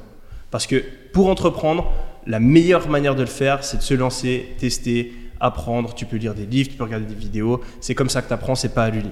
Maintenant, si euh, potentiellement être euh, un très bon employé, très bien gagner ta vie, c'est un truc que tu valorises, euh, t'as pas du tout envie de te retrouver dans la merde ou tout d'un coup tu sais pas comment finir euh, ton mois à payer tes factures, là à ce moment-là, ben, c'est plus intelligent de faire des études. Si t'es quelqu'un de passionné, t'as envie de devenir docteur, avocat, euh, ben, t'es obligé de faire des études. Donc pour moi, c'est vraiment une question de ton profil, qu'est-ce que tu valorises, tu ne valorises pas, et c'est juste une décision que tu dois prendre en étant le moins émotionnel possible. Et je pense qu'il y a énormément de personnes qui sont émotionnelles parce qu'ils ont peur de l'inconnu, et ils ne se connaissent pas vraiment, ils, ils font juste ce qu'ils ont toujours fait, ce que les autres leur disent de faire. Euh, et tu as des gens qui savent qu'ils ne seront pas heureux euh, dans ce schéma-là, et qui continuent quand même. Et je trouve que même si c'est des gens qui hésitent, euh, potentiellement c'est dommage. Hmm. Je pense qu'il est émotionnel, Dimitri, parce qu'il croit qu'il a le choix. je, vais, je vais pas l'aider dans sa décision autant que toi, mais en fait ah, moi j'ai pas envie d'influencer parce que non, vraiment c'est ultra, c'est ultra personnel. Dans ce cas de, dans ce cas de figure, faut juste ouais. un jour, un jour peut-être t'as l'occasion de sortir de l'illusion quand tu fais un choix qu'il y a deux perspectives. Je pense que c'est prendre le truc à l'envers, c'est-à-dire que quand tu fais un choix, tu crois que tu renonces à une perspective pour une autre. Les deux perspectives n'existent pas. C'est toi qui vas la construire, la perspective. C'est comme des gens qui t'expliquent toujours qu'il faut aimer le process, pas le résultat. Ce que Dimitri il est en train de se poser une question, c'est est-ce que ma perspective c'est de traverser des études ou est-ce que ma perspective c'est de tout de suite aller vers cette histoire de gagner beaucoup d'argent, et cetera. En fait, il renonce à rien, c'est juste comment il va le faire, comment il va atteindre son truc. Si Dimitri c'est un safe gamer, un safe player entre guillemets, et que de toute façon son truc c'est l'aversion au risque, c'est de pas prendre de, de décisions radicales et c'est d'aller chercher le plus de proximité avec quelque chose de stable, qu'il soit ingénieur ou que demain il plaque ses études pour commencer à essayer de monter un side, il sera toujours safe player et tout ce qu'il va construire sera construit dans cette dynamique là. Si, si c'est l'inverse, je lui donne pas longtemps avant de péter un plomb dans ses études de, d'ingénieur et de tout plaquer. Ce qu'il faut qu'il se demande, c'est à quel point il est capable de prendre des risques pour essayer de déclencher du résultat tôt et d'itérer. Faut juste, pour qu'on soit cohérent avec tout ce qu'on s'est dit auparavant, qu'ils sachent qu'il y a certainement un échec qui sera au rendez-vous beaucoup plus tôt dans une des deux voies qu'il va prendre, et dans tous les cas il y aura de l'échec. Qu'ils finissent tes études d'ingénieur et qu'ils commencent à aller chercher des jobs ou quoi, il va rencontrer des échecs. S'il prend la voie de, la, euh, de l'entrepreneuriat, du business, et cetera, on le sait tous autour de cette table-là, il va manger des murs très tôt, il va devoir itérer, il va devoir s'adapter, il va devoir monter, remonter des choses, et cetera. Le tout, c'est pas qu'ils se disent je dois choisir entre deux voies. Il a qu'une seule voie devant lui et c'est lui qui décide ce qu'il met dedans. C'est pas ah là là, il y a ceci et à droite il y a cela. C'est lui qui décide des ingrédients qu'il va mettre. Et s'il déconstruit son choix en, en se décidant quel quotidien je vais avoir à partir de demain, c'est quoi les journées que je vais avoir, est-ce que je veux bosser dix-huit heures par jour sur un truc qui me fait bander en termes intellectuels, en termes de défis, quitte à ce que ce soit dur, quitte à ce qu'on mange beaucoup de pâtes, quitte à ce qu'on on mange beaucoup d'échecs, ou est-ce que je veux, tu disais, suivre des études hyper chronophages, hyper difficiles, et cetera. C'est plus ça le choix qu'il doit décider. Qu'est-ce qu'il veut mettre dans ses journées? Le résultat, il est déjà acté par son profil. Mmh. En fait, c'est le ouais. process qui doit choisir, pas le résultat. Je, je te rejoins à cent pour cent et c'est une philosophie que j'ai où en fait tu peux pas juger des actions par euh, des résultats mais par le process en fait. Exactement. Parce que tu peux faire les bons choix et obtenir un résultat que t'as pas envie de, enfin le mauvais résultat. C'est ça. Et mmh. tu peux faire les mauvais choix et obtenir tu un veux, bon tu, résultat. Tu veux une image. Et, euh... et c'est parce que la vie c'est une putain de partie de poker ouais. où euh, tu peux avoir une main gagnante où tu dois y aller. Tu dois selon les stats, tu dois y aller et t'y vas et tu te fais bouffer par un mec euh, qui a fait n'importe quoi et qui a juste eu un coup de chatte. Mmh. Et euh, faut juste savoir que dans la vie, au bout d'un moment, ça s'égalise. Et c'est pour ça que les meilleurs joueurs de poker finissent toujours par gagner. Parce que même si de temps en temps, tu te fais niquer en faisant les bons choix, sur le long terme, ça finit toujours par rattraper. Mmh. Et donc, c'est pour ça que je me dis, faut, faut pas être émotionnel. Tu, tu, tu essaies, tu te poses, tu prends une feuille de papier, tu regardes quels sont les... Parce que tout le monde passe son temps à réfléchir dans sa tête, mais en fait, tu vas jamais jusqu'au bout de ton raisonnement. Ça, ça aide à clarifier les choses où tu prends, tu fais un arbre, tu vois. Tu prends ta feuille de papier, tu fais un arbre. Ok, j'ai ce, je, je peux faire ça, je peux faire ça. Là, si je fais ça, il y a ça qui peut passer, il y a ça qui peut passer, il y a ça qui peut passer. Tu mets des probas. Et tu regardes quel côté de l'arbre a l'air le meilleur. Et tu ne sauras jamais. Et tu y vas. Et tu sais qu'au moins, tu as pris la meilleure décision que mmh. tu pouvais avec les informations que tu avais à ce moment-là. Et c'est comme ça que tu vis la vie. Et ensuite, peut-être que ça va marcher, ça va marcher. Mais au moins, tu auras pris la bonne décision. Et si tu continues à prendre les bonnes décisions, bah, au final, tu obtiendras ce que tu veux. Et quand ce sera difficile, il faut qu'il sache que son esprit sera hyper... fertile et fort à lui faire croire que si il ouais, avait emprunté ouais, l'autre ouais. voie, ça aurait été mille fois mieux, qu'il aurait... Mais ça, c'est que de la fiction. Cette réalité n'existera plus. Il va renoncer à rien, il va juste construire dans une direction. Il ne faut pas qu'il pense à ce dont il se prive, il faut qu'il pense à vers quoi il va. Et, c'est comme... et de toute façon, il n'ira jamais au bout. C'est comme... Euh... C'est toi qui parlais du succès. Et le succès, ça existe... non, c'est... le succès, ça n'existe pas. On n'a jamais fini d'avancer sur, le, sur l'itinéraire, tu vois. On est juste en process. Et c'est le process qui doit choisir, pas le résultat qu'il veut. Alors, pour donner une image aux gens sur ce que tu racontes sur le process, euh, c'est un de mes anciens collègues qui, euh, une fois, avait raconté ça à un stagiaire, que j'avais adoré. Parce qu'en fait, euh, on, avait, euh, on avait un process et, et euh, le stagiaire passait son temps à dire « Oui, mais il y a ça qui a marché, il y a ça qui a marché. » et tout. Et mon collègue, il s'énerve, il fait « Écoute, imagine, t'es bourré. Tu prends la voiture, tu rentres chez toi, tu meurs pas. Tu vas te dire quoi ? Qu'en fait, boire au volant, c'est safe. Tu peux pas mesurer un process à son outcome. T'es rentré sain et sauf chez toi, mais tu dois le mesurer sur le fait que t'es bourré, pauvre connard. Donc nous, on prend pas la voiture bourrée, donc on va jamais mourir. Alors s'il y a des mecs qui prennent des voitures bourrées et qui de temps en temps ne meurent pas, tant mieux pour eux. Mais on veut pas être l'exception statistique des mecs qui meurent. Et j'avais trouvé cette image incroyable pour comprendre la différence entre be process driven et outcome driven. Donc l'essentiel, si on résume un petit peu tout, toutes nos idées, tout ce qu'on a oh, dit, on l'a pas aimé, hein. c'est que ça, c'est, c'est que ça part pas. Ils appellent se prendre la tête. J'arrête tout. Euh, ils appellent comment ? Dimitri. Ouais, Dimitri, Dimitri ouais. on t'aime. Dimitri, bonne chance. Hein. Mais euh, ouais, ça part de toi en fait. L'idée c'est que ça part de toi. Il faut que tu te connaisses toi d'abord pour prendre la meilleure décision. Comme disait mm. Yomi, self-awareness. À partir du moment où tu pèses le pour, le contre, tu connais tes valeurs, tu sais la vision que tu vas avoir de ta vie. Ben là, tu pourras prendre la meilleure décision, mais il ne faut pas que tu le fasses uniquement pour le résultat. Et un, un autre point, désolé de, de t'interrompre, oui. mais euh, je parlais justement d'être le moins émotionnel possible. Et je pense que c'est aussi important, quand tu es en train de prendre ce genre de grosses décisions, de lister toutes tes émotions et d'en être conscient. Donc là, Dimitri, il peut y avoir plusieurs émotions qui le poussent à faire un mauvais choix. Il peut y avoir l'impatience.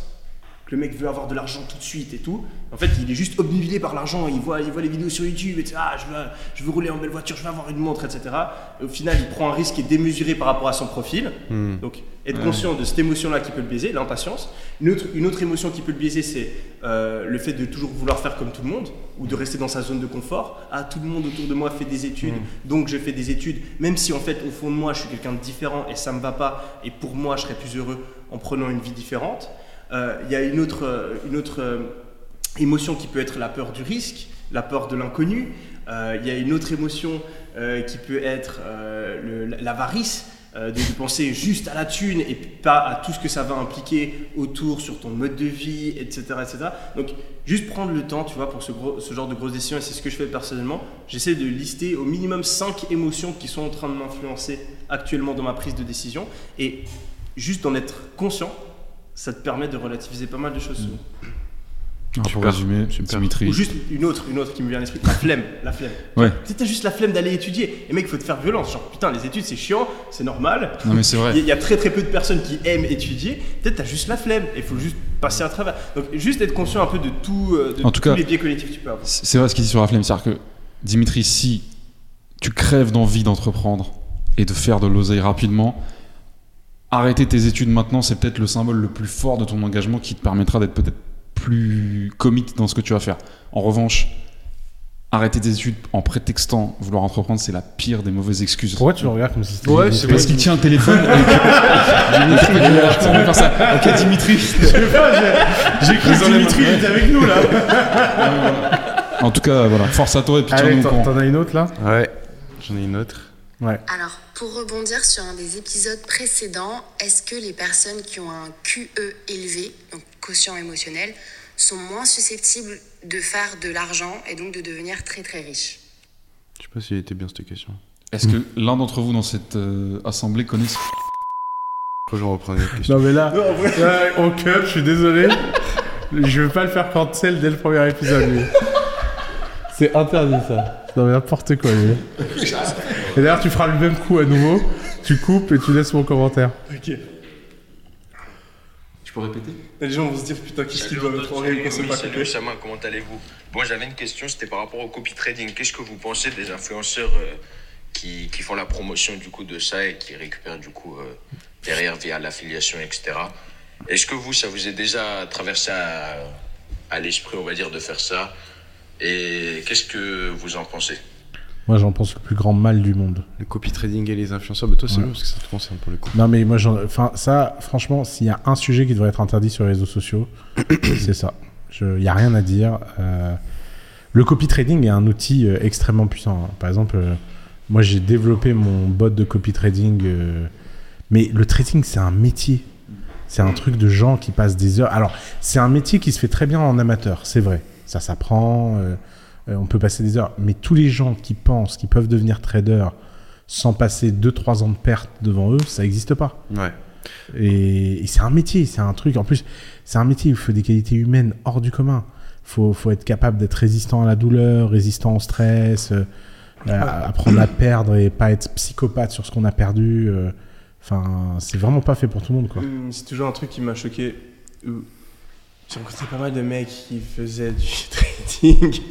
Euh, et euh, en fait, euh, le, le, j'ai, j'ai, j'ai, j'ai eu un bug dans mon cerveau pendant longtemps où je, j'ai jamais réussi à comprendre pourquoi un mec qui fait du euh, dix pour cent par mois ou un pour cent par jour, comme ils disent, et cetera, euh, a besoin de permettre aux gens de copier ses trades.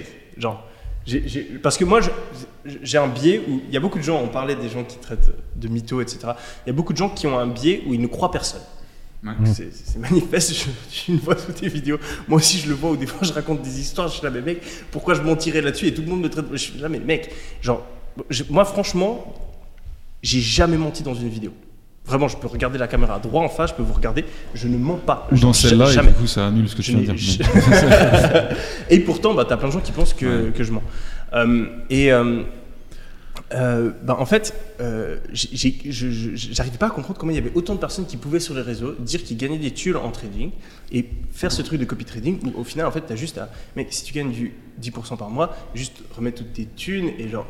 Non, mais en vrai, mec, ce raisonnement, ouais. il, il tient pas parce que si tu regardes tous les mecs qui vendent des formations en ligne, ouais. toi inclus, non. vous vendez. Non, mais ça marche pas parce Pourquoi que regarde, je t'explique.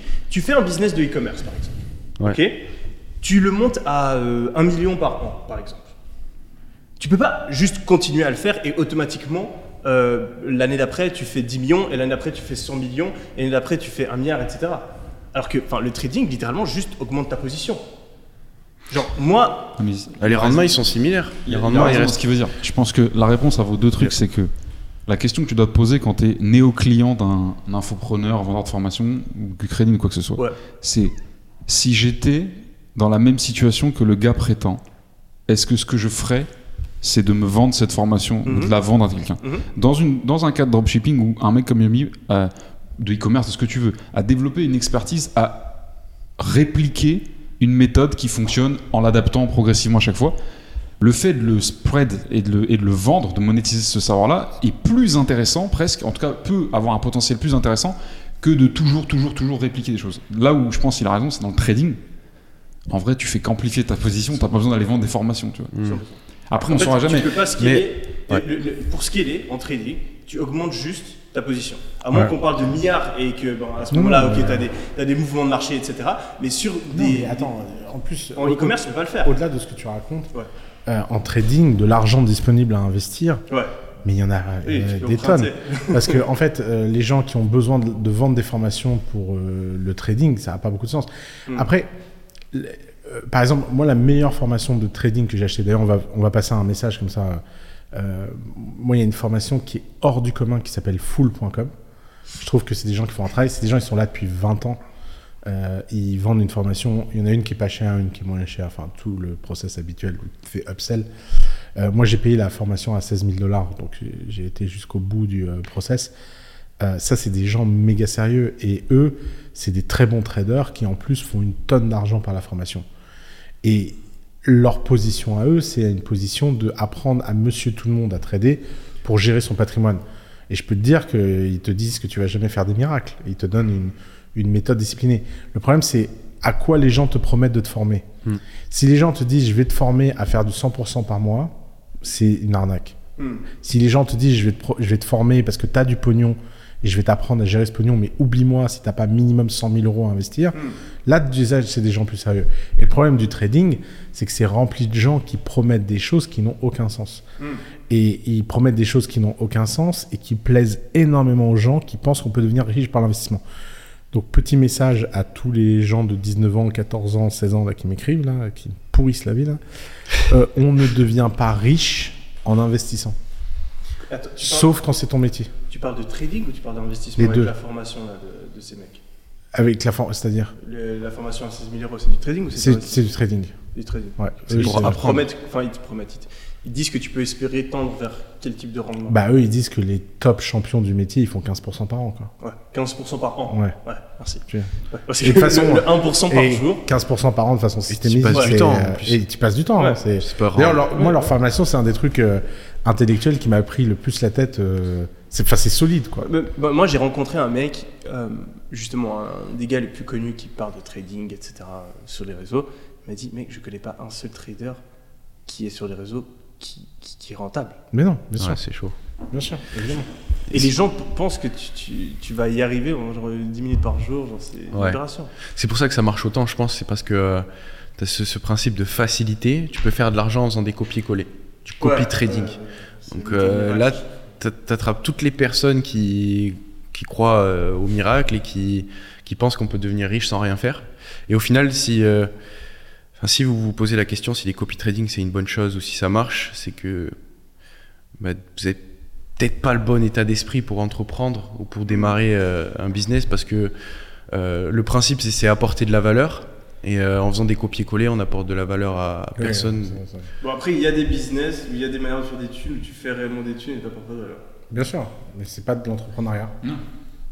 Ouais. Le trading, le trading. Enfin, mmh. Les vrais traders qui fonctionnent, pour le coup, ils n'apportent mmh. pas de valeur et ils gagnent vraiment d'études. Mais, mais euh, un, un autre truc, c'est... Euh, tu, tu penses que tu aurais pu gagner combien de thunes si tu t'étais mis à promouvoir ce genre de truc ? Ça, moi, ouais. des dizaines de millions. Ouais. Ça t'aurait détruit. Euh, ta réputation, t'aurait pas du tout la même image. Non, mais... ce qui est le pire, c'est tu, que... Tu dis ça, moi, les gens tu dis ça après ça... ce que je viens de vivre sur Twitter. Non, mais non. Tu vois, c'est, ça, ça, c'est un truc qui, qui, me, qui me tue, c'est que... Euh, Beaucoup de personnes pensent qu'on fait ça. Mais je sais, c'est incroyable. Euh, moi, il y a plein de personnes qui pensent euh, que je vends des formations qui sont des arnaques, qui ne fonctionnent pas, que j'ai jamais fait d'argent, que je m'invente mmh. une vie, euh, et cetera. Alors que j'ai une note de quatre virgule neuf sur cinq sur mes formations. Genre, tout mmh. le monde peut aller vérifier. Les gens qui achètent ma formation mettent une note de quatre virgule neuf sur cinq. Tous les gens qui ragent sur moi et qui disent que je fais des... Ils n'ont jamais acheté ma formation. Oui, bien sûr. Ça, je, je ne connais pas une seule personne qui a acheté ma formation et qui dit « Oh, c'est du foutage de gueule, c'est des fausses formations, il a aucune expertise, c'est de l'arnaque, et cetera » Et tu as réellement des gens, et même, tu parlais des médias de Brut, et cetera, qui, qui t'ont repris. Moi, quand j'ai fait mes concours, j'ai aussi des médias qui sont venus. Et vraiment, automatiquement, la caractérisation, c'est Yomi Denzel qui vend des formations euh, pour euh, devenir millionnaire en travaillant une heure euh, par jour, euh, devenir millionnaire en claquement de doigts, euh, ah, influenceur trading, genre... j'ai eu des médias qui ont dit que je faisais du trading. Mmh. Euh, je l'ai, moi aussi. Ouais, il y a plein et, de gens qui disent que je donne des conseils ça, en investissement. Me, j'ai jamais donné un conseil comme ça. De millions mmh. qu'on a refusé pour mmh. pas mettre en avant mmh. ce genre de truc mmh. euh, et qu'on se fasse quand même caractériser comme les personnes qui le font. Quoi. C'est, ouais. c'est, ouais. c'est assez drôle. Je pense que tu disais euh, ma réputation euh, en ce moment elle, elle est pas au top, euh, si j'avais fait ça ça aurait pas changé grand chose. T'as non, quand même... non j'ai pas dit ça, attends. T'as quand même je, différent. Je, je dis juste que tu me dis ma réputation, je te dis juste que même sans faire ça elle est mauvaise donc. Euh... Ouais mais m- même ça t'as, t'as quand même différents degrés tu vois de, de respect que tu peux avoir euh, vis-à-vis de quelqu'un et euh, je pense que les personnes qui te connaissent euh, de près ou de loin savent quand même dans la hiérarchie que euh, t'es quand même à un certain level. Quand tu fais ce genre de truc, oh ouais, non, là, tu, bas, ouais, tu, tu vas... Tu... T'es, t'es la lie de l'humanité, là. C'est... Ouais. En plus, c'est, là, pour le coup, tu prends vraiment l'argent des gens. Euh... Enfin, là, je trouve ça vraiment horrible. Après, est-ce que, est-ce que pour toi, mettre en avant euh, du gambling, par exemple, c'est, un, c'est, c'est quelque chose que tu devrais pas faire ? Bah, étant un gros gambler, j'adore gambling. Euh, je trouve que... J'ai... Moi, j'ai une position morale sur le gambling qui est différente. Parce que je pense que on devrait... Enfin... Pour moi, c'est comme la cigarette, l'alcool, et cetera, euh, même certaines drogues, euh, c'est la responsabilité individuelle des gens. Et, euh, ouais. et personne en gambling ne peut te vendre que tu vas gagner à coup sûr. Mmh. Euh, parce que, par définition, même le type le plus teubé du monde, euh, il sait que truc. Alors ouais, que la bourse, okay, on peut vraiment te faire croire euh, n'importe quoi. Et moi, j'ai vu... Euh, J'ai, j'ai été euh, avec un, une fois un chauffeur euh, Uber qui m'a trop brisé le cœur, j'ai essayé de l'aider et tout, qui s'est fait arnaquer euh, par un truc euh, de gambling. J'ai, j'ai euh, payé un avocat pour euh, aller essayer de trouver des infos euh, sur, pour lui, et cetera. Et on n'a rien trouvé, la boîte, euh, c'était une Estonienne possédée par une Singapourienne qui machin. Et le mec, il avait mis, enfin, euh, il m'a dit, ma femme, elle est au bord de me quitter. Euh, c'est...